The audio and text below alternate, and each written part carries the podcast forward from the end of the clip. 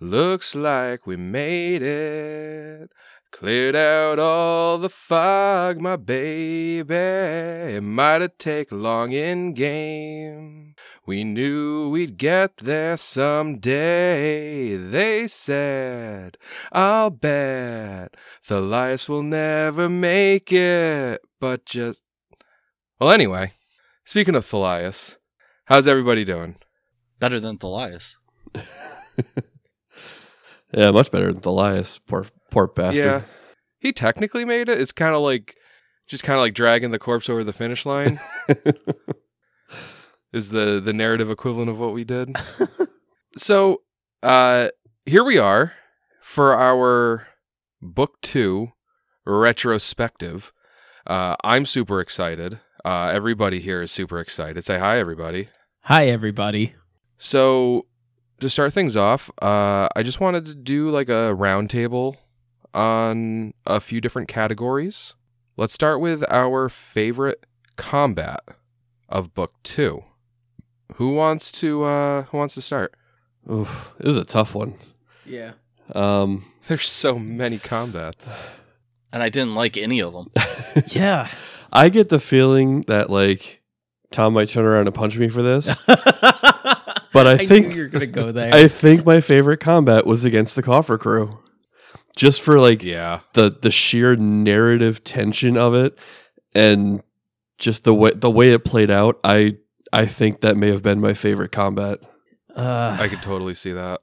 from a player standpoint, I, I actually I'm going to agree with that. Um, it, really did create a lot of tension in the group and a lot of good RP moments.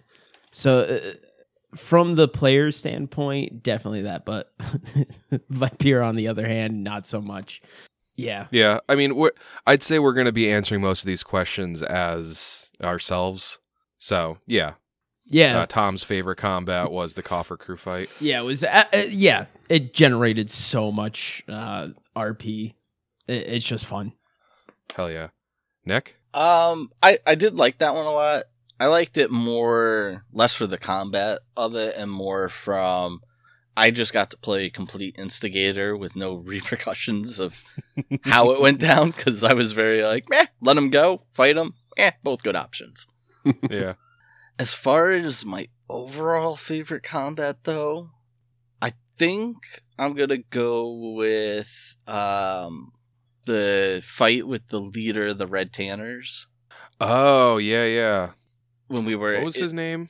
Was I- it I Yannick or was it? Yannick, yeah, I think. it Yeah. was He had two names by accident, uh, which which may have caused some confusion. Uh, Yannick's the only name I can think of right now, but I remember re-listening Yeah, to to those episodes, and he was called one name, th- like through like from the flashback he was introduced into, and also when he like showed himself briefly before everybody went underground. It was like right after Randolph came into the story, but then once everybody got into the tomb, and like when they fought him, and then anytime he was referenced thereafter, it was a different name, and they weren't even similar names. It was yeah, they were super like two weird. distinctly different names. Yeah, I, I mean, I'm gonna, I'm just gonna call him Yannick because that's, I think, the name that, uh, I don't know, that's the only one I can remember. So, uh, yeah, that that was a super uh tough fight. That that fight carried through the entire book with that curse that he gave uh Rogyar and Uhtred. You know, uh, like now that I'm really Oh, I don't think the curse was my favorite. Well, I'm just saying, like, how many other fights are you still feeling the effects of? Right. like te- like a dozen episodes later. Just count yourself lucky that he was able to curse Uhtred and Rogyar. You would have had no chance for the rest of that book. yeah, the fact that Rogyar was handicapped like the entirety of the rest of that book. Yeah. now that I look back further on like all the fight sequences, I just remember it, it was all there was just damage at afterwards that we had to deal with. You know, with the plant fight, uh, taking the all that dexterity damage. I had to wait what two days because or something along those lines. Had to do a long rest. Well, we managed to cure most of it within one day because Oh, then right. Rogyar like ran off into town and he went chasing after him. Yeah, none of those fights were fun by any means. My favorite fight was the Grey Reaver. Yeah, that was definitely a good When- one. W- Like way back when we first started, like we were in like the beta stages of planning this campaign. I was, you know, everybody was kind of searching for what kind of character they wanted to play, making backstories. Uh, Nick, who I'm just super proud of him because Nick put more thought and work into the backstory of Uhtred than he's ever done before, and I was just super, super happy with it. And it- the the research he put into it included looking up uh, just some setting specific events that happened, and so he told me all about how he wants his character to be tied into this Red Reaver that had occupied the town of Rosalars Coffer uh, before the campaign started. And so I was like, this is perfect because I've got the entire AP in front of me and I can see that that very Red Reaver comes up in the uh, the second book.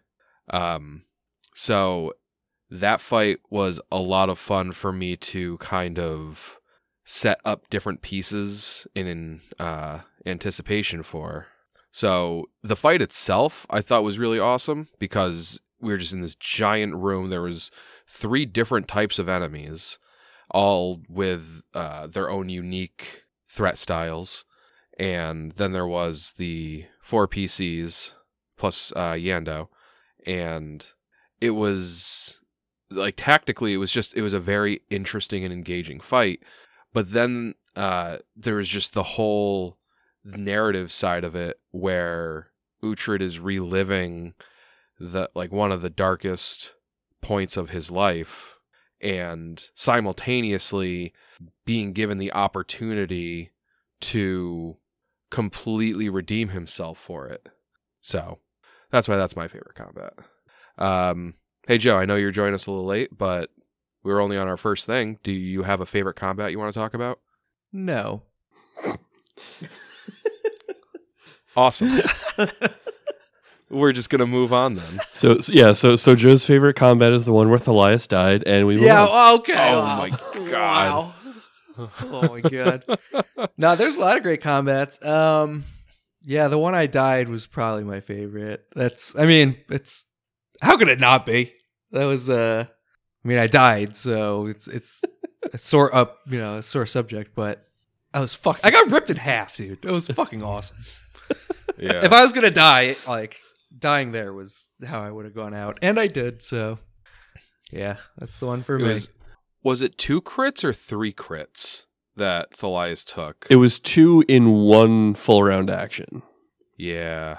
yeah, you know, I Oh boy. and it was funny, too. serendipitous enough that the second one was literally called "ripped in half." Yeah, Yeah. and you know what's funny Or too? severed Uh. Yeah, severed I, spine. uh, that's what it was. I during that combat, I wasn't like I, I'm gonna die here. I just kind of died. I was like, it was this you know tense combat, but it wasn't like oh boy, like I'm gonna die here. I was like, okay, this is a tense combat, and Joe, you're dead. I'm sorry, what? Joe, Joe, you've died. Like for real? I'm dead. Dead. Joe, you're so dead. what? My- Let me put it to you this way: that half of you over there is dead, yeah. and so is the other half over there. Yeah. Um, yeah, well, I mean, because you always have that threshold of like between being alive and dead where you're not a threat. Right. And right. you would you need a very specific set of circumstances to have an enemy instead of turning and addressing an active threat to instead be like, no, this guy that's laying on the floor, I'm going to continue to attack him. Right. So, failing that, you would need somebody to deal enough damage to you that you drop from being alive to being dead. So, yeah, I think that's why it's like always a humongous shock anytime somebody just drops from being a just to, just to being dead, Yeah. like no matter where you started. Because usually, Um, usually that is pretty tough. And uh, Yeah. yeah, Joe, you're dead. Boom.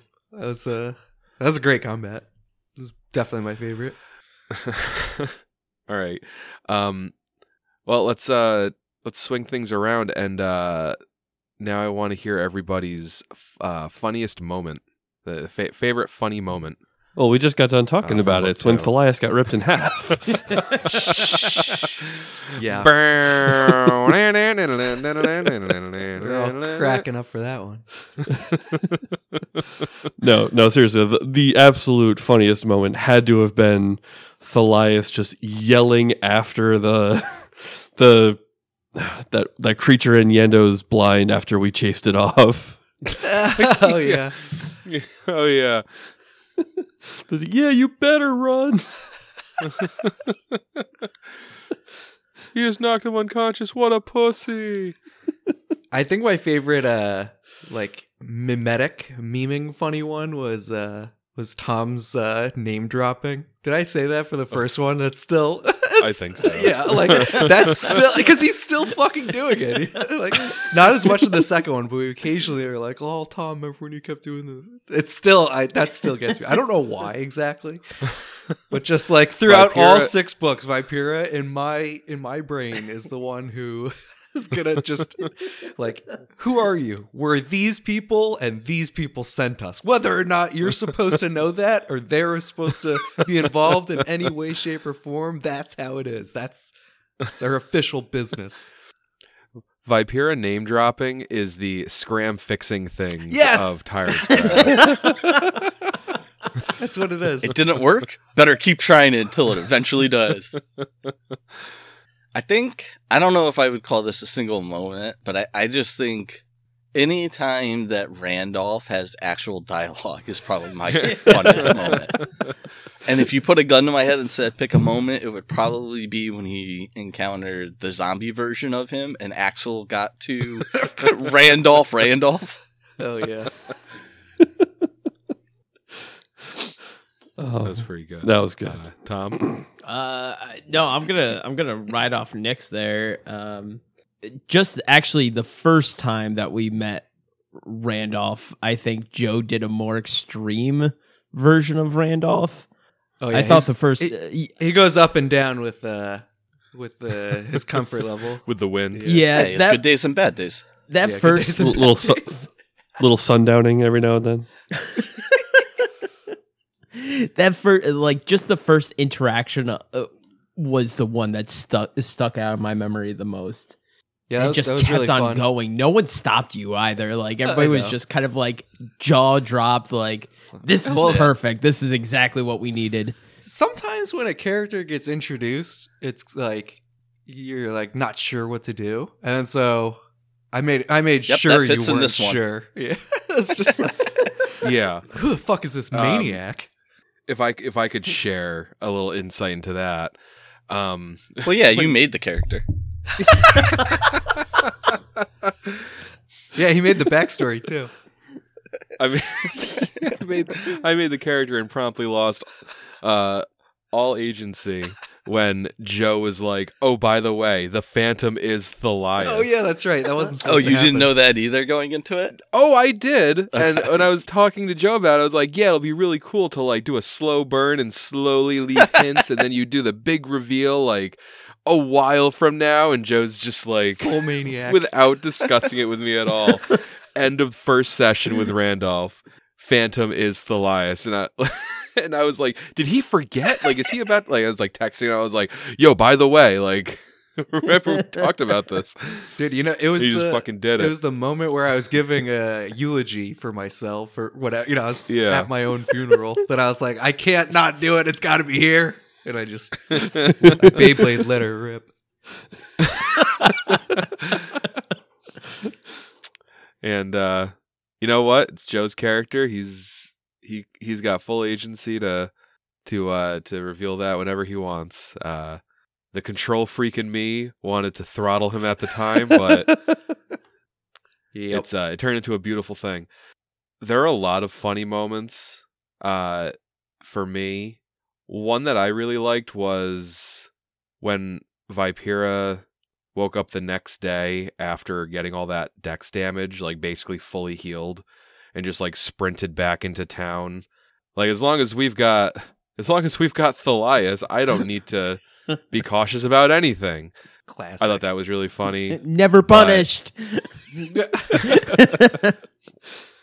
but ultimately I think I've got to I've got to jump on the Randolph train and I think Randolph's desperate plea to Rogyar episode 50 when Hey, hey, like, anything you want on me. he- yeah yeah of just trying anything to to stop Rogyar from attacking this strange woman who's clearly very uh intimidating just tr- like going through like the seven stages of grief I don't know. I still think we could take her if we had to.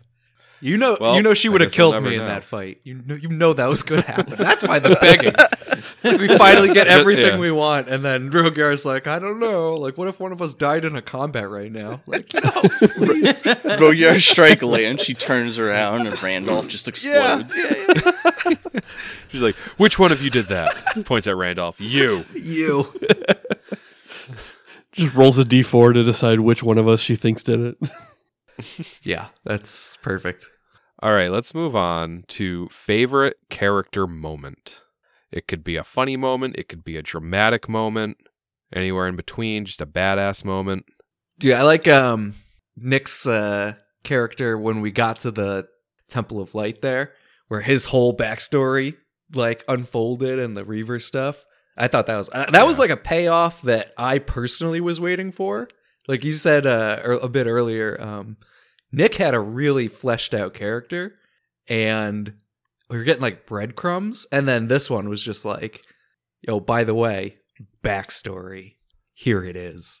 And I, dude, Yeah. I, when you guys are able to do those flashbacks, because they're new to me, right? Like I don't know all of your guys' backstories. I don't know, you know, You don't know your own backstory. Hey, well, okay, yeah, but it, it's like it's like kind of goofy when it's mine because I mean, for Thalias, I put a lot of effort in his backstory, but Randolph's like, I mean, his backstory needs some work. But the characters that you guys have, especially Usher with his backstory, and Matt, your backstory too is really has got snuck up on me with uh some reactions that I've had to yours. Actually, you know, Matt, I got to throw you in there too. Your and Nick's backstory, like the unfolding of those two, uh, took me really by surprise and really had a big impact on me. Those are my favorite moments because that when Axel gets into like flashbacks or whatever, I get ASMR all the time when he's doing those. Like I'm just tingling, Uh, my my brain is just going nuts, and uh, oh, thanks. then the backstories always contribute. So those are those are by far my favorite moment. Matt always does a. He, Matt's gotten real good with uh, adding a lot of nice polish to those too. Yeah, Because like when when we're doing them in real time, obviously like like there's no extra sound effects being done then. Like all those happen, and like the music too. All that's happening with uh with Matt's editing. oh yeah. Um. All right. So uh, who else has a a favorite You know, character moment? I got a really good one. At the end of book two, when fighting that lady, uh, the the uh, undead uh, lady, I'm Yeah. just watching Matt like sweat through that entire interaction was probably the best moment of like you made your bed now sleep in it kind of uh kind of situation. Uh yeah so that's got to be my favorite moment. Yeah, that was that was really tough for me too because it's one of those like I really know I shouldn't be fighting this thing. I know this thing could snap our necks without really trying, and it's like, but I've had this shoot undead on sight policy the whole time. Shit, I take a shot. I I was happy with the way that went because you know I I've got this character's stat block in front of me too. Nobody knows what CR uh, this mysterious woman is, except for me, and nothing helps illustrate the power of a mysterious NPC than having one of the PCs uh, make an attack roll. Get what did you what was what was the attack roll? Like a 29 It was yeah, it was like a twenty nine. It was it a was pretty big good attack. attack. Yeah. So I was like, perfect. Yeah. look at, look at the and look at the NPC's AC, and I was like, no, it missed. Now I get to, I, I have full full creative license to to describe just how out of your uh pay uh pay uh Pay grade. pay range this uh this person is and then uh letting Yando double down on that too was a lot of fun. Dude, Yendo. Ah, I fucking love that guy. He he was a surprise character for me. Like I I didn't know you'd be playing him for so long, and he's awesome. He deserves the fan club.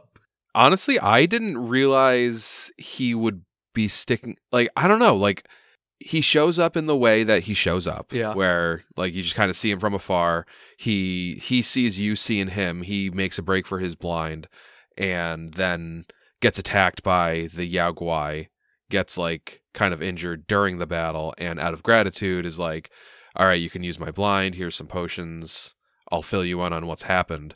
But then the book doesn't really like say what to do beyond that, and it it almost like suggests that he's just staying in the blind the whole time and like still offers some like helpful advice every once in a while like with the assumption that that's where the PCs continue going uh to rest Yeah. Well, that but that just answered one of my questions.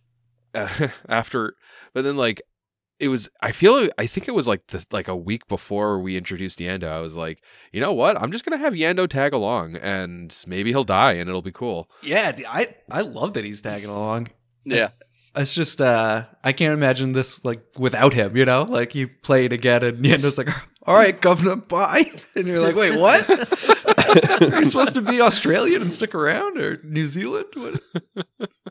Can't just leave. You got a whole fan club you're supposed to have. well i'm super glad to hear that everybody's so attached to him it'll make his eventual uh departing all the more Yeah. bittersweet Book six is a long way away though, so that's good. that's true uh who hasn't done a uh I a favorite character moment yet I haven't. So I, I'm gonna give you my honorable mention first, and I think for me it was Uhtred having that interaction with Valthasar, and more Yeah. specifically having that first time in his life ever outwardly acknowledging he didn't kill the Red Reaver was like I could feel the weight. Yeah. and it was such a tiny little subtle thing. Um, but that's my honorable mention. I'm gonna go completely 180 with this, and I know it doesn't seem like it should be favorable, but I'm going with Thalias' death, and I'm going that purely because I think at the peak of playing a tabletop game like this is you're you're immersed right so deeply into what you're doing to have something invoke such intense feelings like a little behind the scene we had to take like almost a 40 minute break after Yeah. that happened like yeah. that was not like oh i'm disappointed it was like my night was wrecked like i personally was struggling with that happening and the only thing i can ever really compare it to in an entertainment media that invokes such a reaction to me was the first time I unknowingly watched the Red Wedding from Game of Thrones and had no idea all that was going to happen. I spent an hour on my porch, chain smoking cigarettes, just going, "What the fuck? What the fuck?" And the Thalias's how abruptly it was, and it wasn't like, "Oh, guys, I'm hanging on by a thread and I'm going to be dead." Just crit, crit, bang, bang, like. Yeah, it was just round one. Boom, he's dead, and we're sitting there like, "What the fuck just happened?" uh, it's it's probably single handedly the most intense feelings I've ever gotten in over a decade of playing this game. yeah good answer Nick. Yeah, uh, Mm. that was a good one. um Yeah. It's like, dude, I- it sucks to die, but like to die that way is it's amazing, right? Like I love it's just it. so shocking. Yeah. yeah. Um, I gotta say for me though, like my favorite moment, uh, it, it there's a, there were a lot of good ones in this book, but I have to say it was it was doing that that blizzard blast on zombie Uhtred to just blow his scimitar into Uhtred's hand. Oh, Oh, yeah. it just lined up so perfectly. Oh, I'm yeah. like sitting there gathering the power for this, and like, and then it was like the zombie's turn, and Alex moved him into just the perfect spot, and I was like, oh, thank you for lining this up and unleash. Hell yeah. Yes, I- that moment does need to have art made. Yes, I agree, That is Nick. some some oh the artists, fa- fans who are artists, give us more fan art. We love it so much. we love um, you chaos. yeah, chaos number one. I mean, all of our art is number one, but especially. nice save, Jeff. I think I'm going to Um, start making art for us. You know, go Nice. be a protege. Nice. Let's Uh, uh, crayon and have my age at the bottom. My, I had a couple favorites. One was uh, with Uhtred's interrogation of the cultist Oh, that I forgot that you all guys about tied that. up. That was good. just and just like the whole lead up from that was really cool too because it was like it was in the jewelry shop I think and you guys had it was a pretty it, that was another really like tactically interesting fight because like all the cultists come with these invisibility potions and uh it's just kind of this like mad scramble every time a fight starts with those guys. And then trail like so like the final cultist is like running down the street.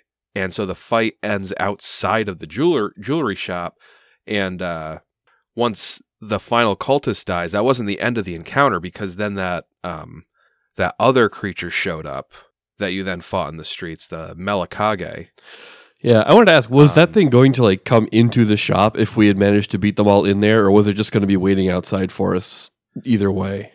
i don't know that was something that i kind of threw in that wasn't really part of the campaign it was another case of let me let me see if there's anything fun in the bestiary in the back of the AP book. Ah, and the Melikage was one such monster. Um, and it's it's a very interesting monster. It's got a lot of really cool abilities and just the the way in which it's created is is also very fascinating. Uh, and I was like, I, w- I want to put it in, but like, do, do I just make it like a roaming monster or what? And I just I decided to. You, you've got like the Loki spirit that was stopping you guys from entering the cemetery. Um, and so I just kind of decided that I would make it like the like the upside of the same spirit that the Malakage was the downside of. The, the Loki was all the hopes and dreams, and the Malakage represented the like the resent, the disappointment, the failures of the town. And I just kind of like loosely tied them together. Like after you know, you need to help all the like the lost spirits in the town, and then also kill the Melikage. but it just kind of found you anyway. Really cool thing about Melikage is, and everybody made their saves against it. Like it had this like uh this aura of despair or something like that.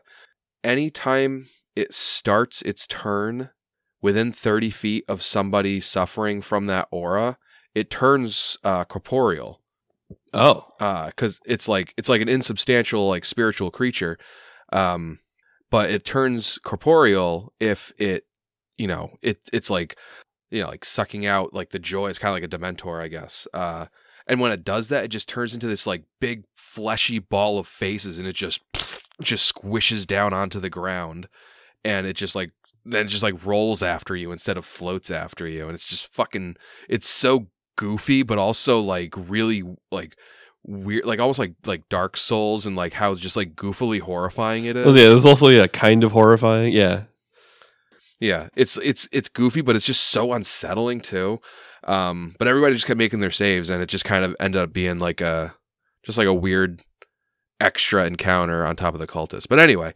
uh going back to uh Uhtred interrogating that cultist uh that was when you guys first discovered that that that the base of operations for the cultists was at the Bastion of Light. And like I, I knew that Nick had, you know, his character uh like had that connection with the Bastion of Light, but I kind of like forgot that it was as significant as it was. And Nick's reaction, Uhtred's reaction to learning that was it was very visceral but also very controlled. And it was like he Nick just did a really good job of role playing somebody who's really grappling with all these very different emotions and then he eventually he just ends the he he ends the interrogation with just killing that dude so yeah that was really I still uh, remember how like Nick started that entire thing off. Tell us what you want, otherwise we'll stick Vipera on you. And I, just, I just imagine like Vipera is just chilling out, minding her own business, and she has to like stand up and be like, "Yeah, wait, what am I doing?" Uh, that that was funny. My favorite part of that whole little interaction was actually Thalias picking up the body and like, or like I think Uhtred carried it out, and then Thalias coming over and digging a grave for him, yeah and just Uhtred standing there watching him do it, like quietly. Yeah. I, I forgot about that part. Yeah, that was it's just like a just the setup to the to the the moment, the character moment, and then the actual character moment, and then like this the conclusion of it of Thalias burying this guy. Yeah, it was just a really solid uh, sequence of events. Um, another thing I wanted to uh, touch on, and it was uh, like Thalias's death was kind of the like the connective tissue of this was the the mounting drama between Rogyar and Vipera. Um, yeah, I've like- loved that. yeah, and like honestly, throughout book one, Rogyar and Vipera got along pretty well. It was uh, it was Vipera and Uhtred who were kind of butting heads through book one. no, I don't think it was. Yeah. No, it was mostly. I, I would go as far as saying Father Crow. I, I imagine like Uhtred. we- While he was around, yeah, Father Crow and Vipera definitely butted head the, heads the most, but I think overall, she and she and Uhtred had the most uh, back and forth. But yeah, uh, it kind of came out of nowhere with Rogyar and Vipera, and yeah, like it just kind of, it just like gradually went up and up and up, and then like right before that fight that ultimately was the death of Thalias, that was that moment was the single biggest, you know, bit of infighting where I I forget like Vipera just kind of like s- had like some offhanded thing to say about Rogyar and like Rogyar flew off the handle and then like there's back and forth Uhtred had to break it up be like this is not the place and then Oh, I you guys f- fight that thing down there and Thalias dies and like Rogyar and Vipera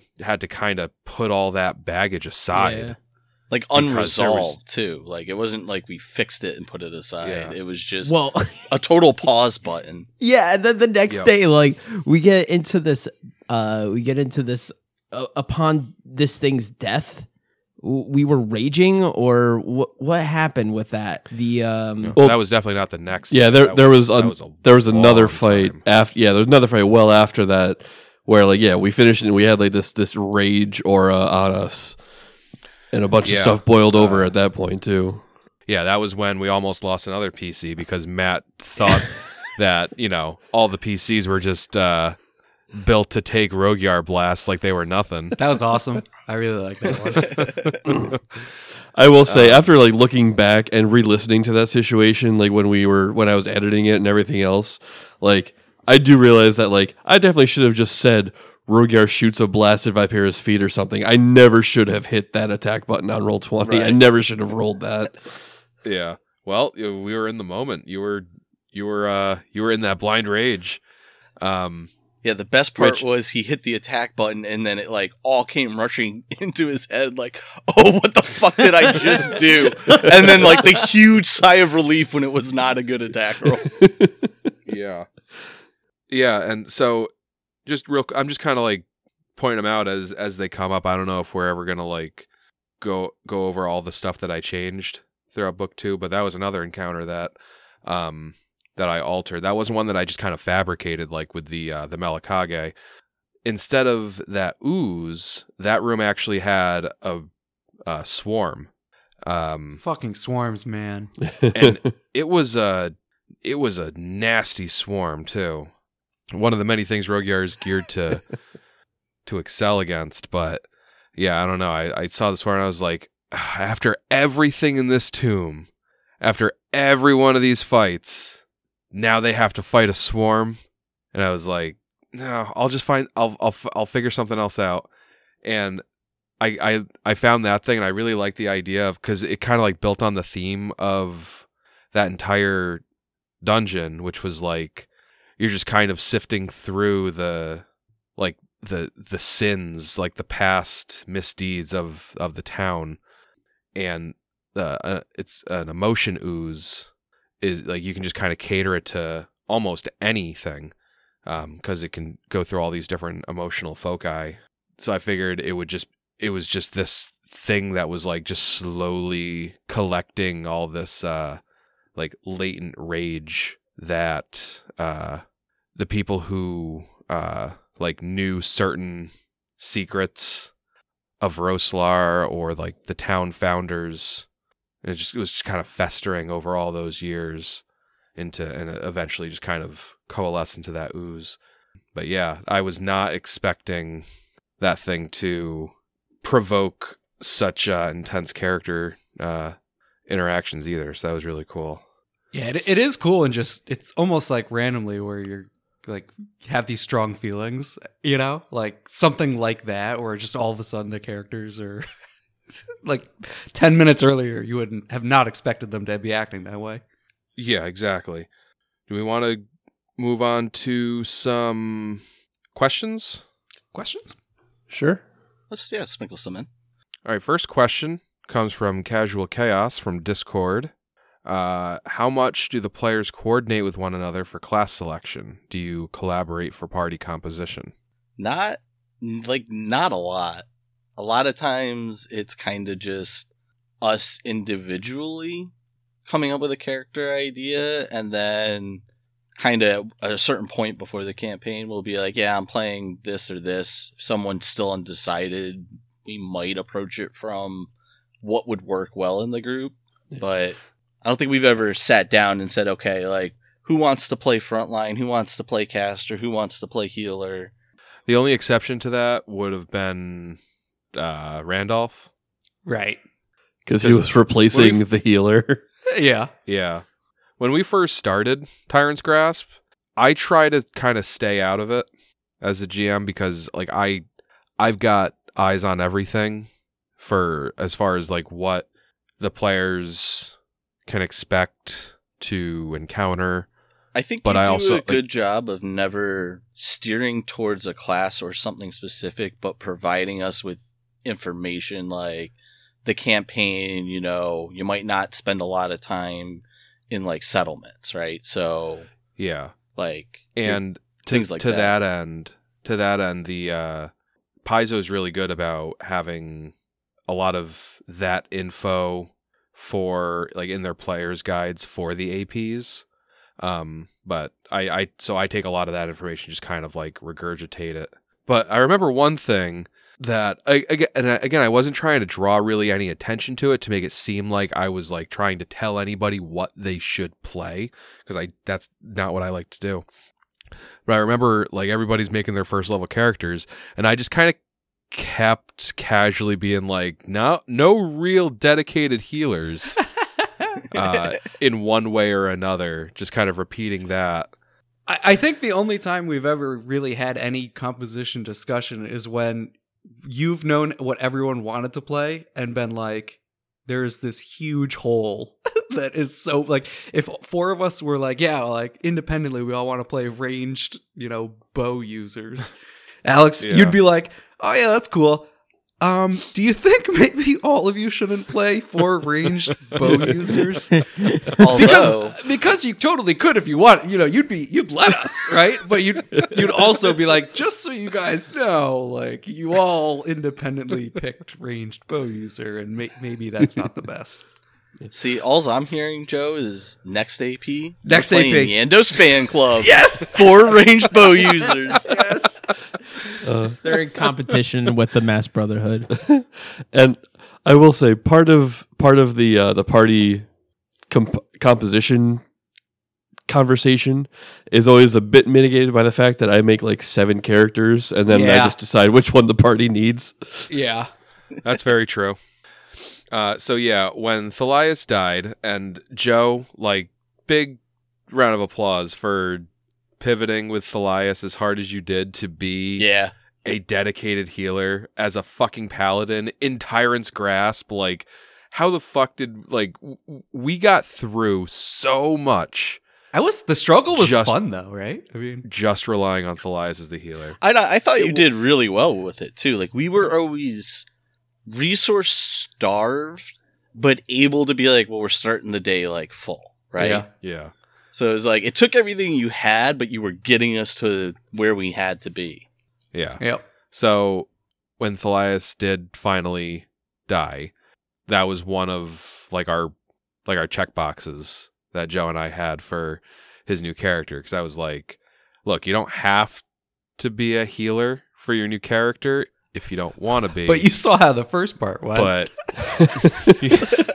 yeah, but like this is the situation that we're in. Uh like I just want you to know like how that's going to affect the group if you decide to play something else.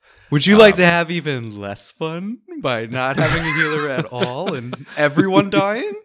Like, no, Yeah. that's that's And all I right. mean- I I'll like to heal.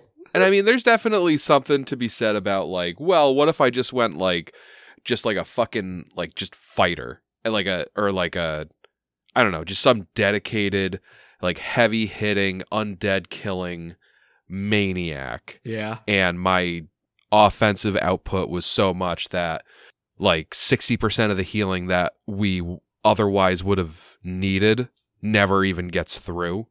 Yeah, I, Um, I couldn't handle that. like- on a mechanical Yeah, level. like basically making like a second Rogyar. yeah. but yeah so once once we decided well or once joe decided that he definitely wanted his new character to be a healer um yeah that's kind of when we started looking at what could do that but you know also be something fun and interesting.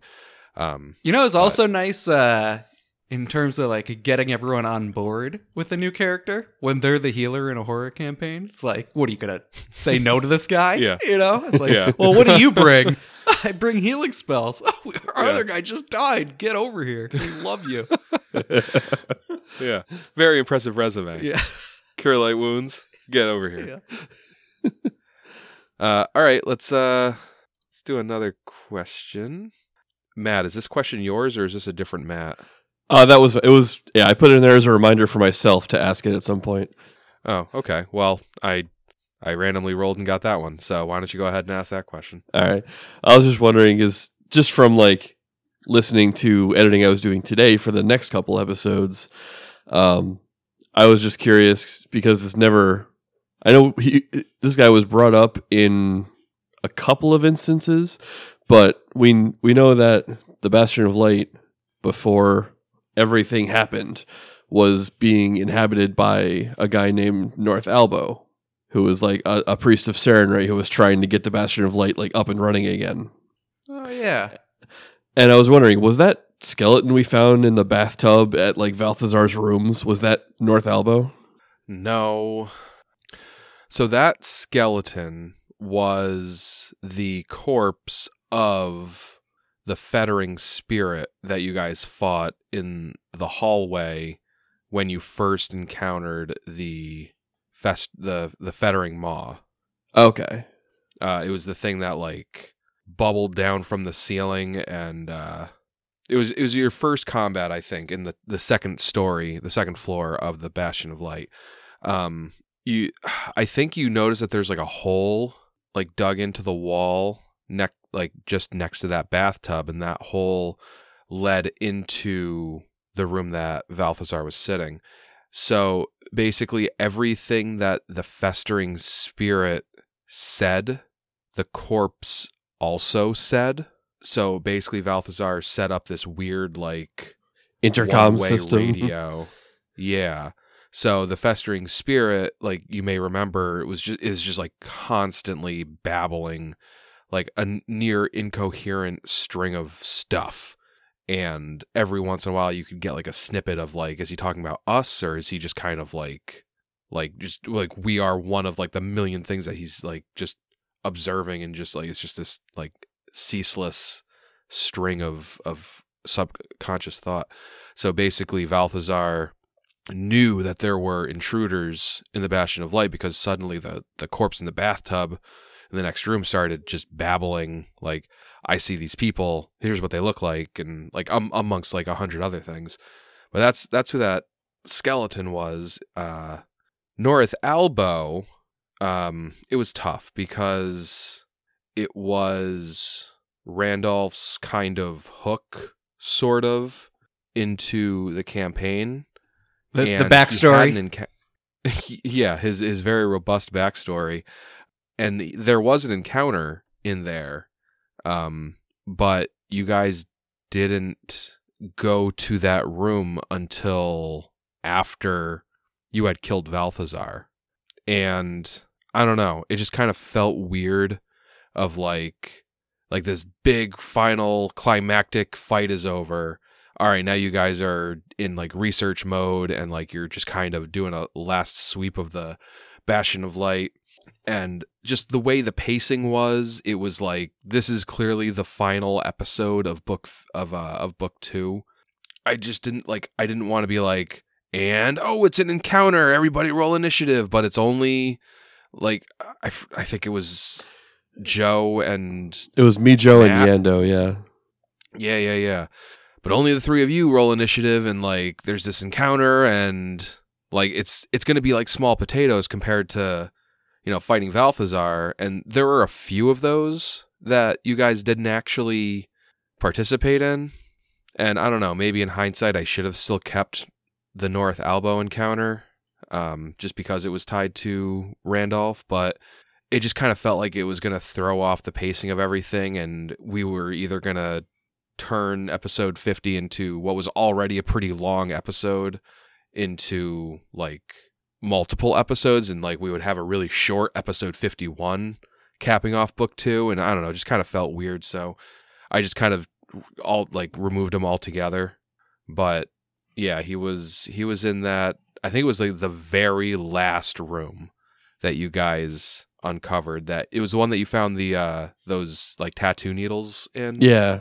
so I figured it was just kind of for the best to just kind of skip it all together and like ultimately just the mystery of what happened would have superseded any like revelation that Randolph could have had.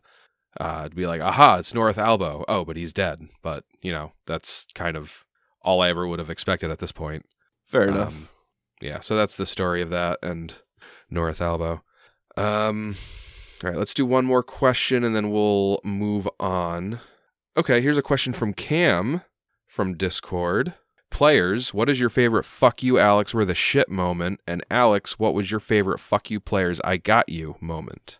Book two, man, I don't feel like there was any point in book book two where I was like, yeah, we're the fucking shit, easy peasy, like. Yeah. And I also feel like I was never like, ha ha, I got you, because the entire book I was like, guys, I'm so sorry. I, I, I want you to win too. Please trust me. I gotta think. I feel like the one like "fuck you, we're the shit" moment. I feel like it has to for me. It has to be when I unleashed that blizzard blast on on zombie Uhtred that did like eighty seven damage. I feel like I lived Yeah. vicariously through that one. Um, I know that's not a you know us. I think it's more of a you thing, but I I feel like it was an. I feel like I contributed to that. I know I did, but I, I feel like I did. Just just that feeling of power that comes with doing that much damage on a non crit. Yep, yep. You know, I, I got a real uh, salty moment of uh, uh, of fuck you, Alex. Not it's not that I got one on you. You got one on me with Yando, and I'm really annoyed. Oh, with kill stealing Balthazar. You kill stole Balthazar. What do you want from me? Yando you want coming Yando around the turn like- just takes the shot. Uh, I, Wow. I have a I- question for you, Tom. Why did that matter so much to you? You have not. Yeah, I was it's about not to been- say. I guess I didn't really realize how much it meant to him. You have never once been like, I have to have a kill, and then just all of a sudden on him, it was. Y- Your okay, life was ruined. Here's well, here's where it, it- here's where I got really annoyed with it. I built up this entire thing in my head. I knew ex- I knew that we were gonna r- run across our dead bodies, and I got like super stoked to. Oh yeah, I get to fight against Vipera. Like everybody which wants you never did. yeah, yeah, I I understand that because the bigger threat in the fucking room was Balthazar, and I was just like, all right, well, at least I'll get to kill the main boss. I didn't even get to do that. I made all these plans, and I was just like, oh, uh, all right, Viper is not worth it. Like, I I just need to focus on this dude. Yeah. Well, y- and and you helped. Like you dealt a lot of damage to him. like Most of the damage to him. yeah, you dealt most of the damage. Like and then Yando came and cleaned up. Ugh. He confirmed the kill for you. no, uh, duh. Yeah, I Yando's wanted the to best. confirm the kill. Rogyar almost confirmed the kill. I almost, I really almost freaked out on Hey, that. I intentionally did not aim at Balthazar, and I intentionally didn't who was hit it? Zombie Vipera. S- Somebody absolutely. Cha- oh wait, what? Oh, was Uhtred. Uhtred was also chasing down Uhtred. Balthazar, yeah. Oh, okay. You. that's right. And then when you missed, I was just like, "Yes, I get it." And then, nope. I'm willing to bet Tom never cares about a final killing blow ever again the rest of the game. No, I won't. I won't. it's that one though. Built that one up so much in my head. Oh my, God. my advice if you were like had that had it built up that much you should have told us it's not like as we were recording you were like guys guys i really want this you were just like You know, to be fair though, I I definitely didn't realize how much I've had it built up. It, it was such repressed energy. Uh, the moment that he came around the uh, the moment that Yando came around the corner was the moment that the anger actually came out, and I was just like, "No, you bastard!" You know what I think it's from? Book one, final boss. Tom did nothing mm, maybe yeah because he got dominated that entire fight. Uh, So he got to do nothing. And I think that's where this is coming from. w- Book two be final fight. And Tom is like, I'm kicking ass. I'm kicking ass. Like, finally, my time in the spotlight for the finale of the book. And then here comes Yando around the corner and boom. Here comes Yando off the turnbuckle. yeah. i mean if it makes you feel any better tom i don't think Uhtred dealt any damage in book two final boss fight Did Uhtred deal any damage book one final boss fight? maybe not Because he he was calmed for like the first half. that's true he was He did come in, I think, with like some acid splashes at the end once he got that calm removed. Maybe, yeah. Let's move on. Character growth. Uh, I want to go around, have like an open discussion uh, with everybody regarding one player character at a time. And we can just discuss character growth of book two and and or from the beginning of book one to present. Any one character that we that anybody wants to go over first? Uh, I think the dead one needs to be uh, front of the line here. Yeah. All right, sure. well his character growth is complete His character growing into the ground six feet under. oh, uh, Thalias. Yes. Uh, Thalias was a good boy. so his character The best growth, I of think, boys. was was kind of cool because he was like a like a de facto leader, and then I feel like some other people like were you know showing their power. Like Rogyar at one point was like. Was it the tarot reading or whatever? Where he's like, he's the guy, you know, he's our power, and then he was flying Yeah. and he's uncorking these blasts and shit. So it's like a it's like a two tone character development, or or you know, sort of Thalias being a, like de facto leader versus the fucking army that's behind him. I, I thought that was a really Yeah. cool development. And then when he died, it was sort of complete, right? Where he's like sort of a leader at one point, and then was you know had his army really his team showing up, and then he dies, and now it's the you know the team is fucking. I mean, just look at Rogyar, right? I mean, look what Rogyar's become. He's an actual. He's like the fucking Hulk, right? I never really got the impression that Thalias was any sort of leader, though. In the very beginning, not this, not book two. I, I do. was- Okay. I do briefly recall. Uh, he was that. he was a sort of lead, and then it just. uh he was the line leader.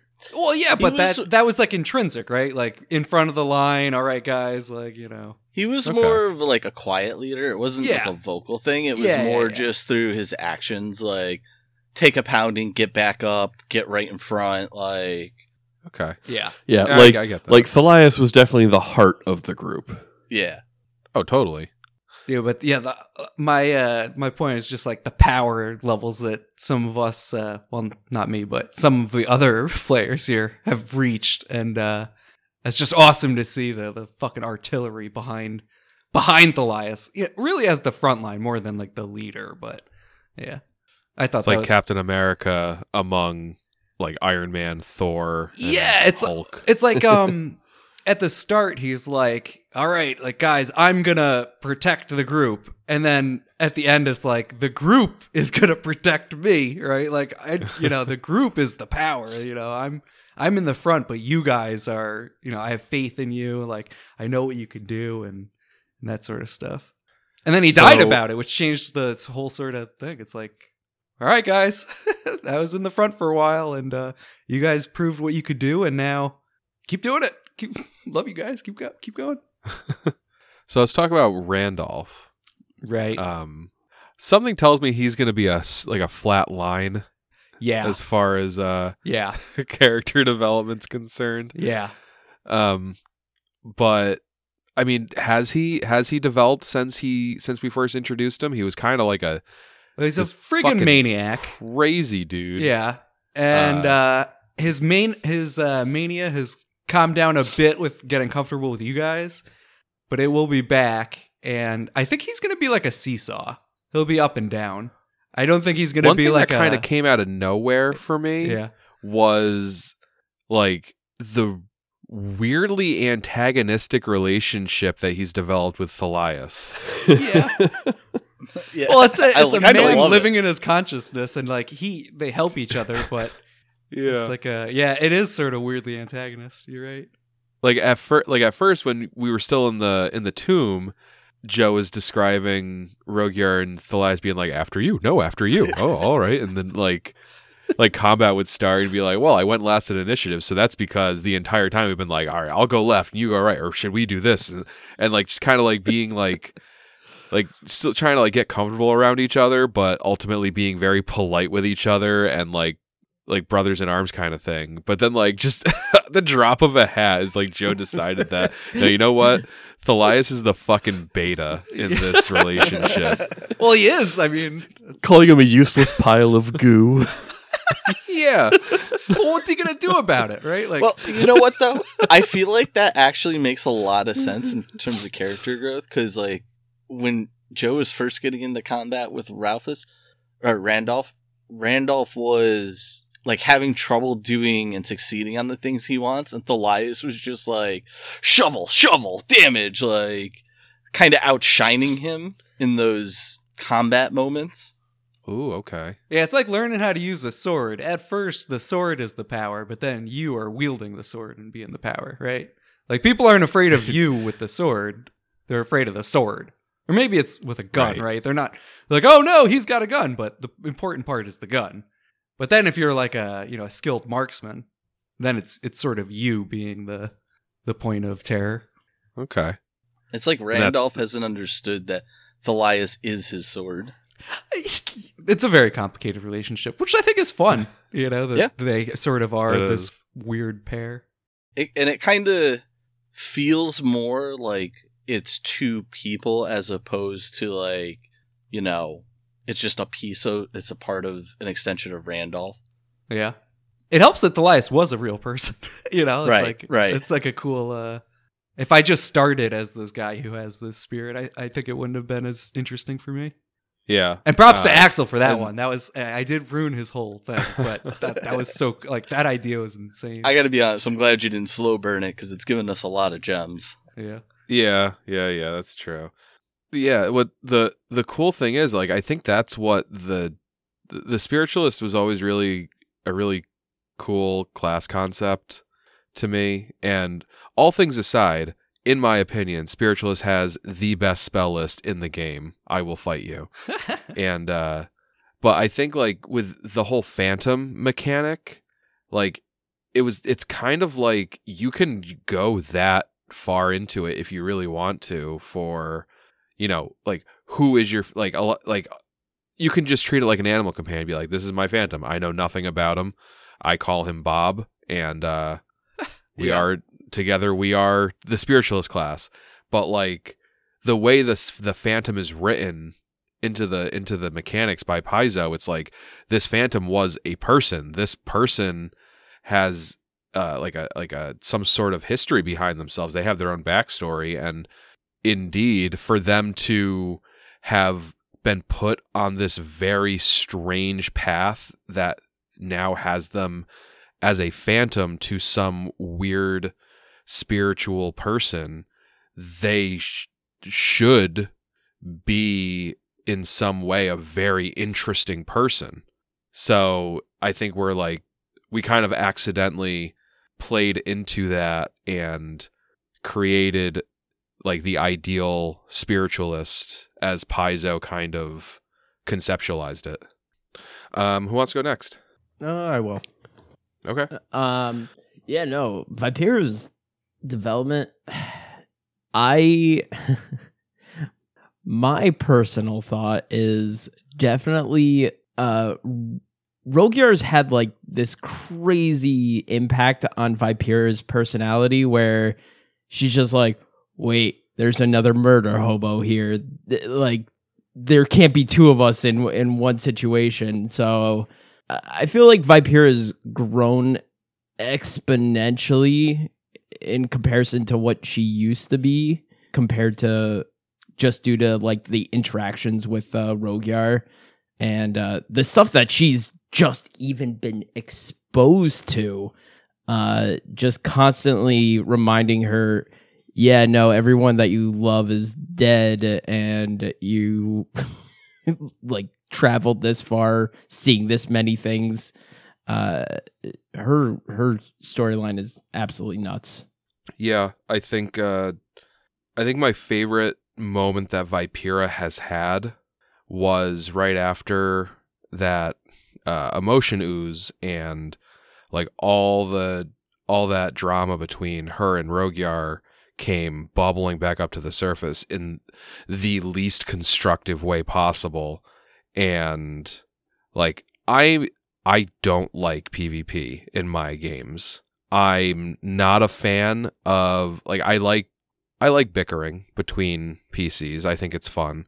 But there's a definite uh, a definite line that goes at the end of my comfort zone and Vipera and Rogyar have gone over that line a couple times, but you know, it's their characters. I let them do their thing. Uh, and this was a time where I was like, oh, we're definitely going to go over that line again. And Vipera just hugged Rogyar about it. And uh, Dude, Vipera's always keep me on my toes. I, I don't know what what it is about. Maybe it's Tom behind the wheel. it's just being a fucking renegade. But I feel like when when Vipera's doing something, I'm like, all right, like where what's gonna happen here? And then a lot of the times I'm like, dang, like that was sick. Good or bad, you know? Like it's just Yeah. just like the Uh, suspense of what the fuck's gonna happen.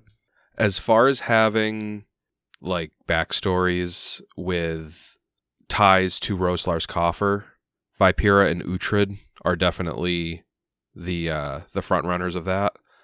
But Uhtred's stuff is mostly grounded a bit farther in the past, and so Vipera's ties are all like very very recent. You've got Jerry, the tavern owner, and then Mary and Nigel, and then the Coffer Crew. Coffer Crew died about six months before Book Two started, but Nigel, Mary, and Jerry, like we all we met them in Book One, so Vipera's definitely had the most uh, tumultuous time, and obviously Rogyar lost his son, but I think Vipera has had to be reminded of her losses so much more often and there are m- more losses altogether Yeah. That I think that's a good way I to think put that it there. yeah that that has gone a long way i think in like really like and vipera is definitely a more uh, abrasive person to start out with You put the two together, yeah. The coffer Yeah. crew is a great example because it's like, humdy dum, here we go, and oh, there's this coffer crew, and Tom's like, all right, like, what's gonna happen now? I have no idea. Also, Yeah. Uh, as far as I know, too, every PC except Vipera, while they lost somebody or something important in Roslar's coffer, has family elsewhere. Like Uhtred's dad and stepmom and half brothers are still alive. Like Rogyar still has his wife and his other kids. Like as far as we know, that was everyone that mattered in Vipera's life.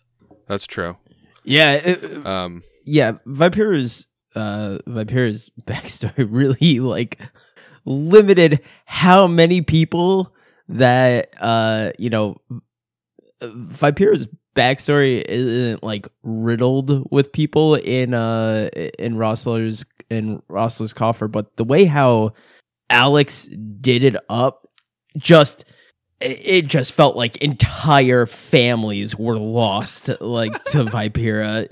That just kept on coming in and coming in. Oh, you're an undead, but yeah, why don't you leave us alone? Oh, wait, my best friend is about to murder them. All right, well, I gotta be okay with this now for some reason. Yeah. Uh, Who's, Well, who's uh, this new person? Oh, you know Vipera? That makes sense. well, I will say that that kind of that was kind of the disconnect too with Rogyar is the whole time he he was under this. I mean, I don't know. I don't want to say assumption, but like he has the the thought in his head that you know once someone dies, they're dead, and like if you reanimate the body, that body might have some you know some memories still attached to it or echo, but that's not the person that you knew when they were alive. So that was like I think that was the core of the blow up between Rogyar and and Vipera is that Rogyar's looking at it and is like, okay, these are just undead. They- These aren't the people that you knew. They died, and I'm sorry for that, but these aren't the people that you knew. These are just abominations that need to be put down. it was also, and like, and it was like yeah. Vipera just saw her friends. Well, it was also uh, uh, for practical purposes as well. Uh, I I even think I, that was mentioned somewhere in the chat at one point.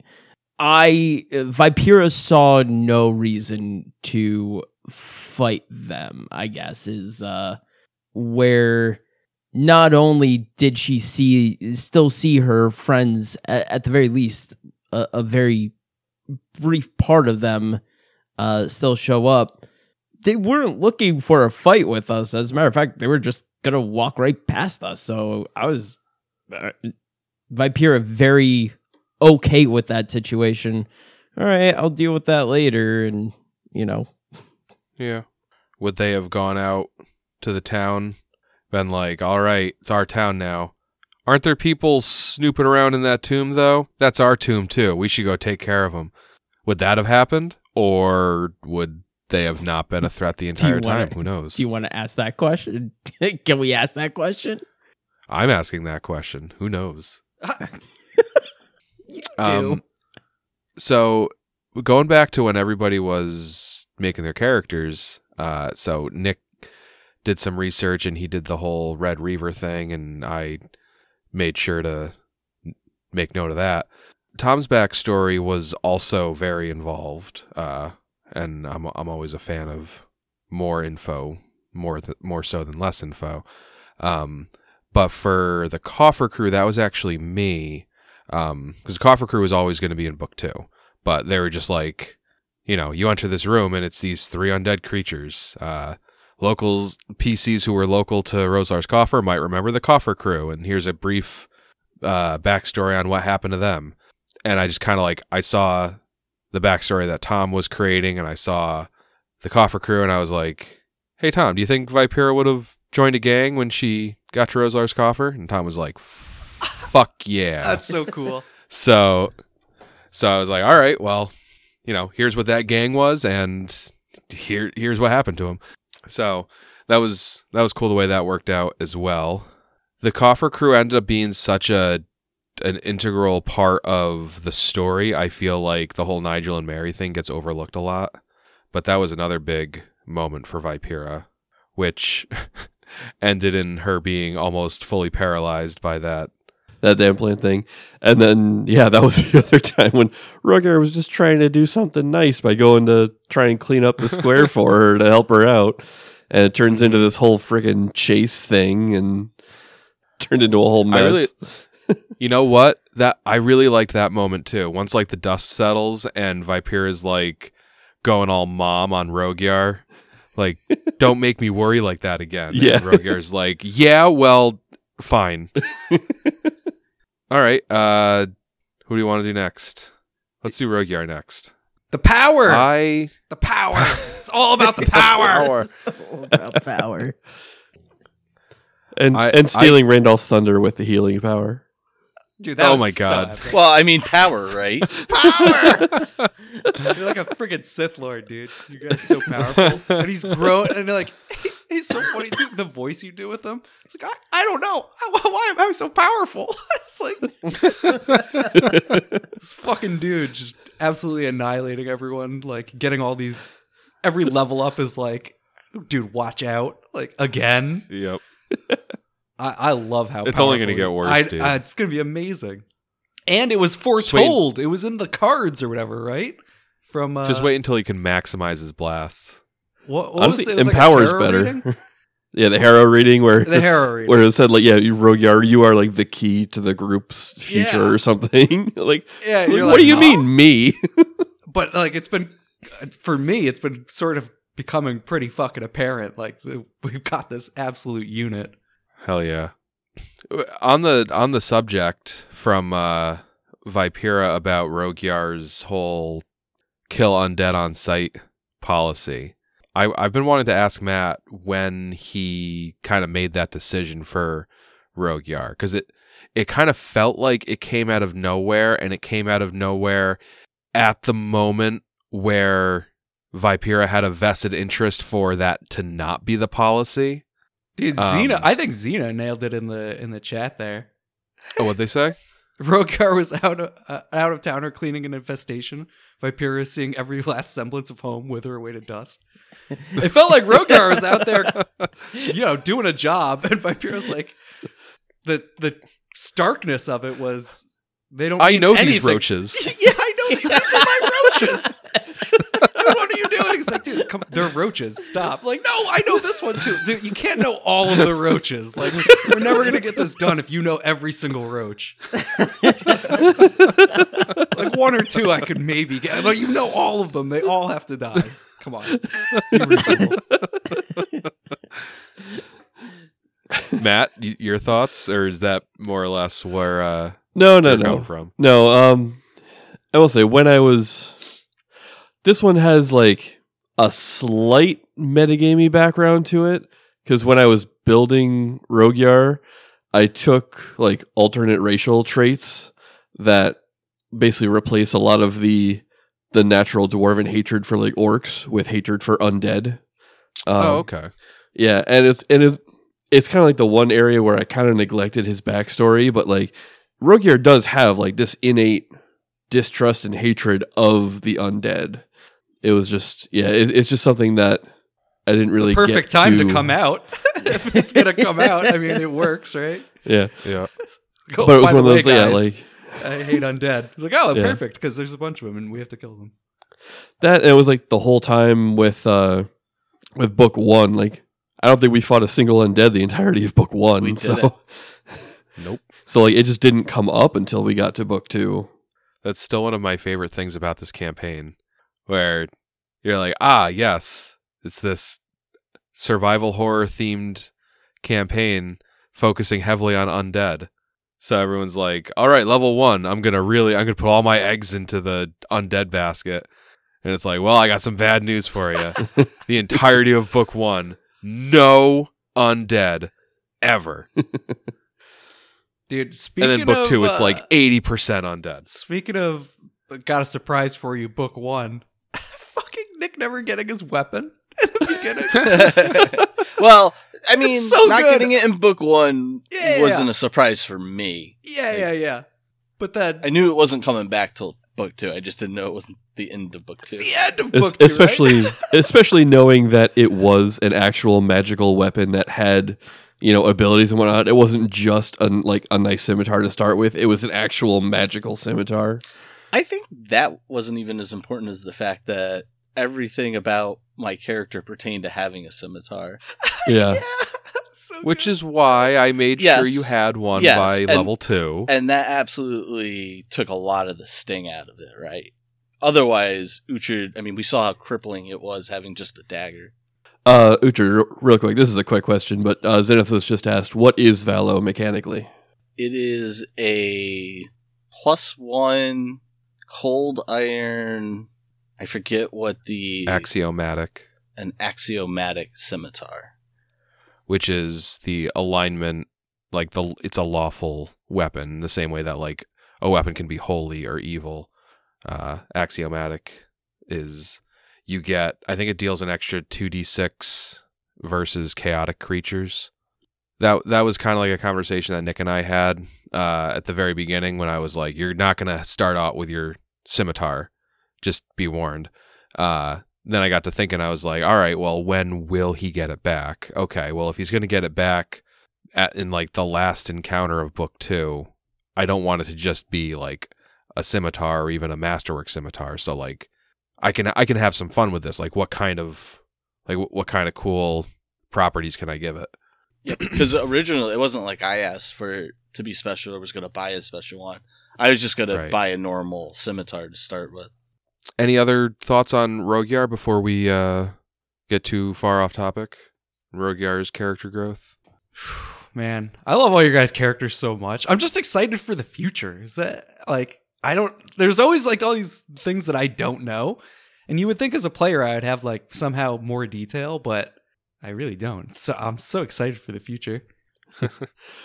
Ooh, any plans to multi-class for Rogyar? Um, no plans in the near future, but uh, yeah, like it's weird. In Pathfinder, I've never been a huge fan of like level dipping like that. So I don't know. We'll we'll see, but The real question is, will uh, Rogyar stick around? Yeah, I don't know. We'll we'll see. Oh Yeah, dude, we'll see. don't don't don't play with me like that. Guys, come on. We're a team. We're a team. If Rogyar sticks around, it's Randolph Street. um, I really like uh, the. It, I wouldn't call it character growth or development, but book two was the first time. Uh, back when we enter uh, Roslar's tomb was like the first time in a while that the groups had to like go underground, and I like the way that Matt handled. Um, so like Rogyar was already kind of antithetical to uh, to dwarves in general in that he prefers being out in the open and not being underground. Um, and then he had everybody had just leveled up, and Rogyar's like, I have permanent all day at will flight. Wee. All right, guys, time to go underground. oh. Uh, how high are the ceilings? yeah. How high is this, Yeah. uh, is Yeah. the ceiling room? I'm sorry. Did you say there was 15 foot clearance or, or 20 foot? How, how high was it? yep. Every room, And, I like, gotta it wasn't- know. and then it wasn't just like all right we'll go underground and then we'll get it done and then we'll uh, move on. It's like all right let's go underground. Oh shit. Like things are just way too hairy in there. All right we're we're coming back out. All right going underground again. Oh my god we gotta we gotta leave again. Like it's, it's too much. All right going underground again. And it's just like for somebody who it's like borderline a phobia to be underground it's like please just no more Yeah. Like I I think I remember like after after we buried Thalias and we're planning to go back in, like I don't know if I mentioned it in character, but Rogyar definitely had this this thought in his mind, like, all right, this is the last time. This has to be the last time we go in there. I don't know if I can do it again. Yeah, he voiced that a couple times, like going back into the tomb. Um, let's do Uhtred. Is Uhtred the last one? I think Uhtred think is so. the last one. Yes. Well, then Yando. And yeah, then then Yando. Yeah, I feel like Uhtred has probably been like the most uh kind of in the forefront in terms of character development. Yeah. Like like the as a listener you knew pretty early on that he didn't feel like he lived up to his title. And then book 2 was very much like a little glimpse into why he didn't he felt such a way and kind of getting that redemption. That redemption was so sweet, dude. Like I was not expecting that took me by surprise and was just fucking so well done. Yeah, I I didn't think that moment was going to come so early in the AAP or really even if it would ha- happen at all like cuz I don't know if in the future the AP calls for like an actual Red Reaver but that kind of caught me off guard a little bit. Yeah, I mean, I think if it was like if this was like a book or like a TV series or something, I think the Red Reaver definitely would have come later. But for you know, like that, this is where the the Gray Reaver was always going to be, Mm. and we just kind of made it the like the nexus point, as Matt put it, of Uhtred's backstory. So yeah, it, it is a little early in the adventure for him to kind of get that kind of closure, but I think a big reason why it was kind of like shocking that it was coming so soon was when I built like Uhtred and his backstory. I had no idea that the Bastion of the Light had anything to do with this AP, like at all, let alone end up being like the mainstay of the back half of book two. So when we like first came out from the grave or the uh the tomb and it was the Bastion of the Light, like in my head I was like, Holy fuck, what are the chances? Like you know. Um so yeah, that's kind of why it was shocking because I was still grappling like, holy fuck, this is like a pillar of my backstory that we're at right now. Oh, and then like here we go. There's a Grey Reaver here. I I think though one of the biggest gross and developments for Uhtred, which he's kind of like hasn't fully, I think, in character grasped yet, is that his whole life was spent in Roslar's coffer. Like the incident when he was young at the Bastion of the Light, he was ten years old. He was a squire. Like, and a few years after that incident, when he was like, you know, not a squire anymore, he requested to be stationed at Roslar's coffer. So, I mean, basically, the last two thirds of his life he's spent living in Roslar's coffer versus like, you know, with his family in Vigil. And I, I think from the beginning of book one to the very end of book two, in Uhtred's head, the plan was always get back to the material plane, tell the appropriate people in Vigil what had happened, and like mi- that's mission accomplished, right? And kind of everything we've gone through, and like Uhtred in particular, doing like coming across a lot of this research and digging into the past. I think the end of book two became a huge moment for him that this is like almost now a spiritual mission for him. Like the holy symbol of uh what's her name? Sarenrae? Yeah. There was so much fucking similarities between when you were describing that goddess and like Uhtred and it's just developed from get back and complete your mission to like this is my life's purpose and kind of unknowingly like i think what's going to develop for Uhtred is he won't have earned the title of keeper of the light from killing that gray reaver but his exploits going forward are what going to put him in like remembrance for and him kind of realizing he's got more of a religious connection than he truly ever realized before Yeah, and Sarenrae, it's it's super appropriate that Uhtred and Sarenrae are kind of tied together the way they are because she's the goddess of the sun, honesty, healing, and redemption. And I th- two of those, honesty and redemption, are are pretty big for Uhtred because he's the the honesty is like be like honesty with himself right and the redemption part is pretty obvious too.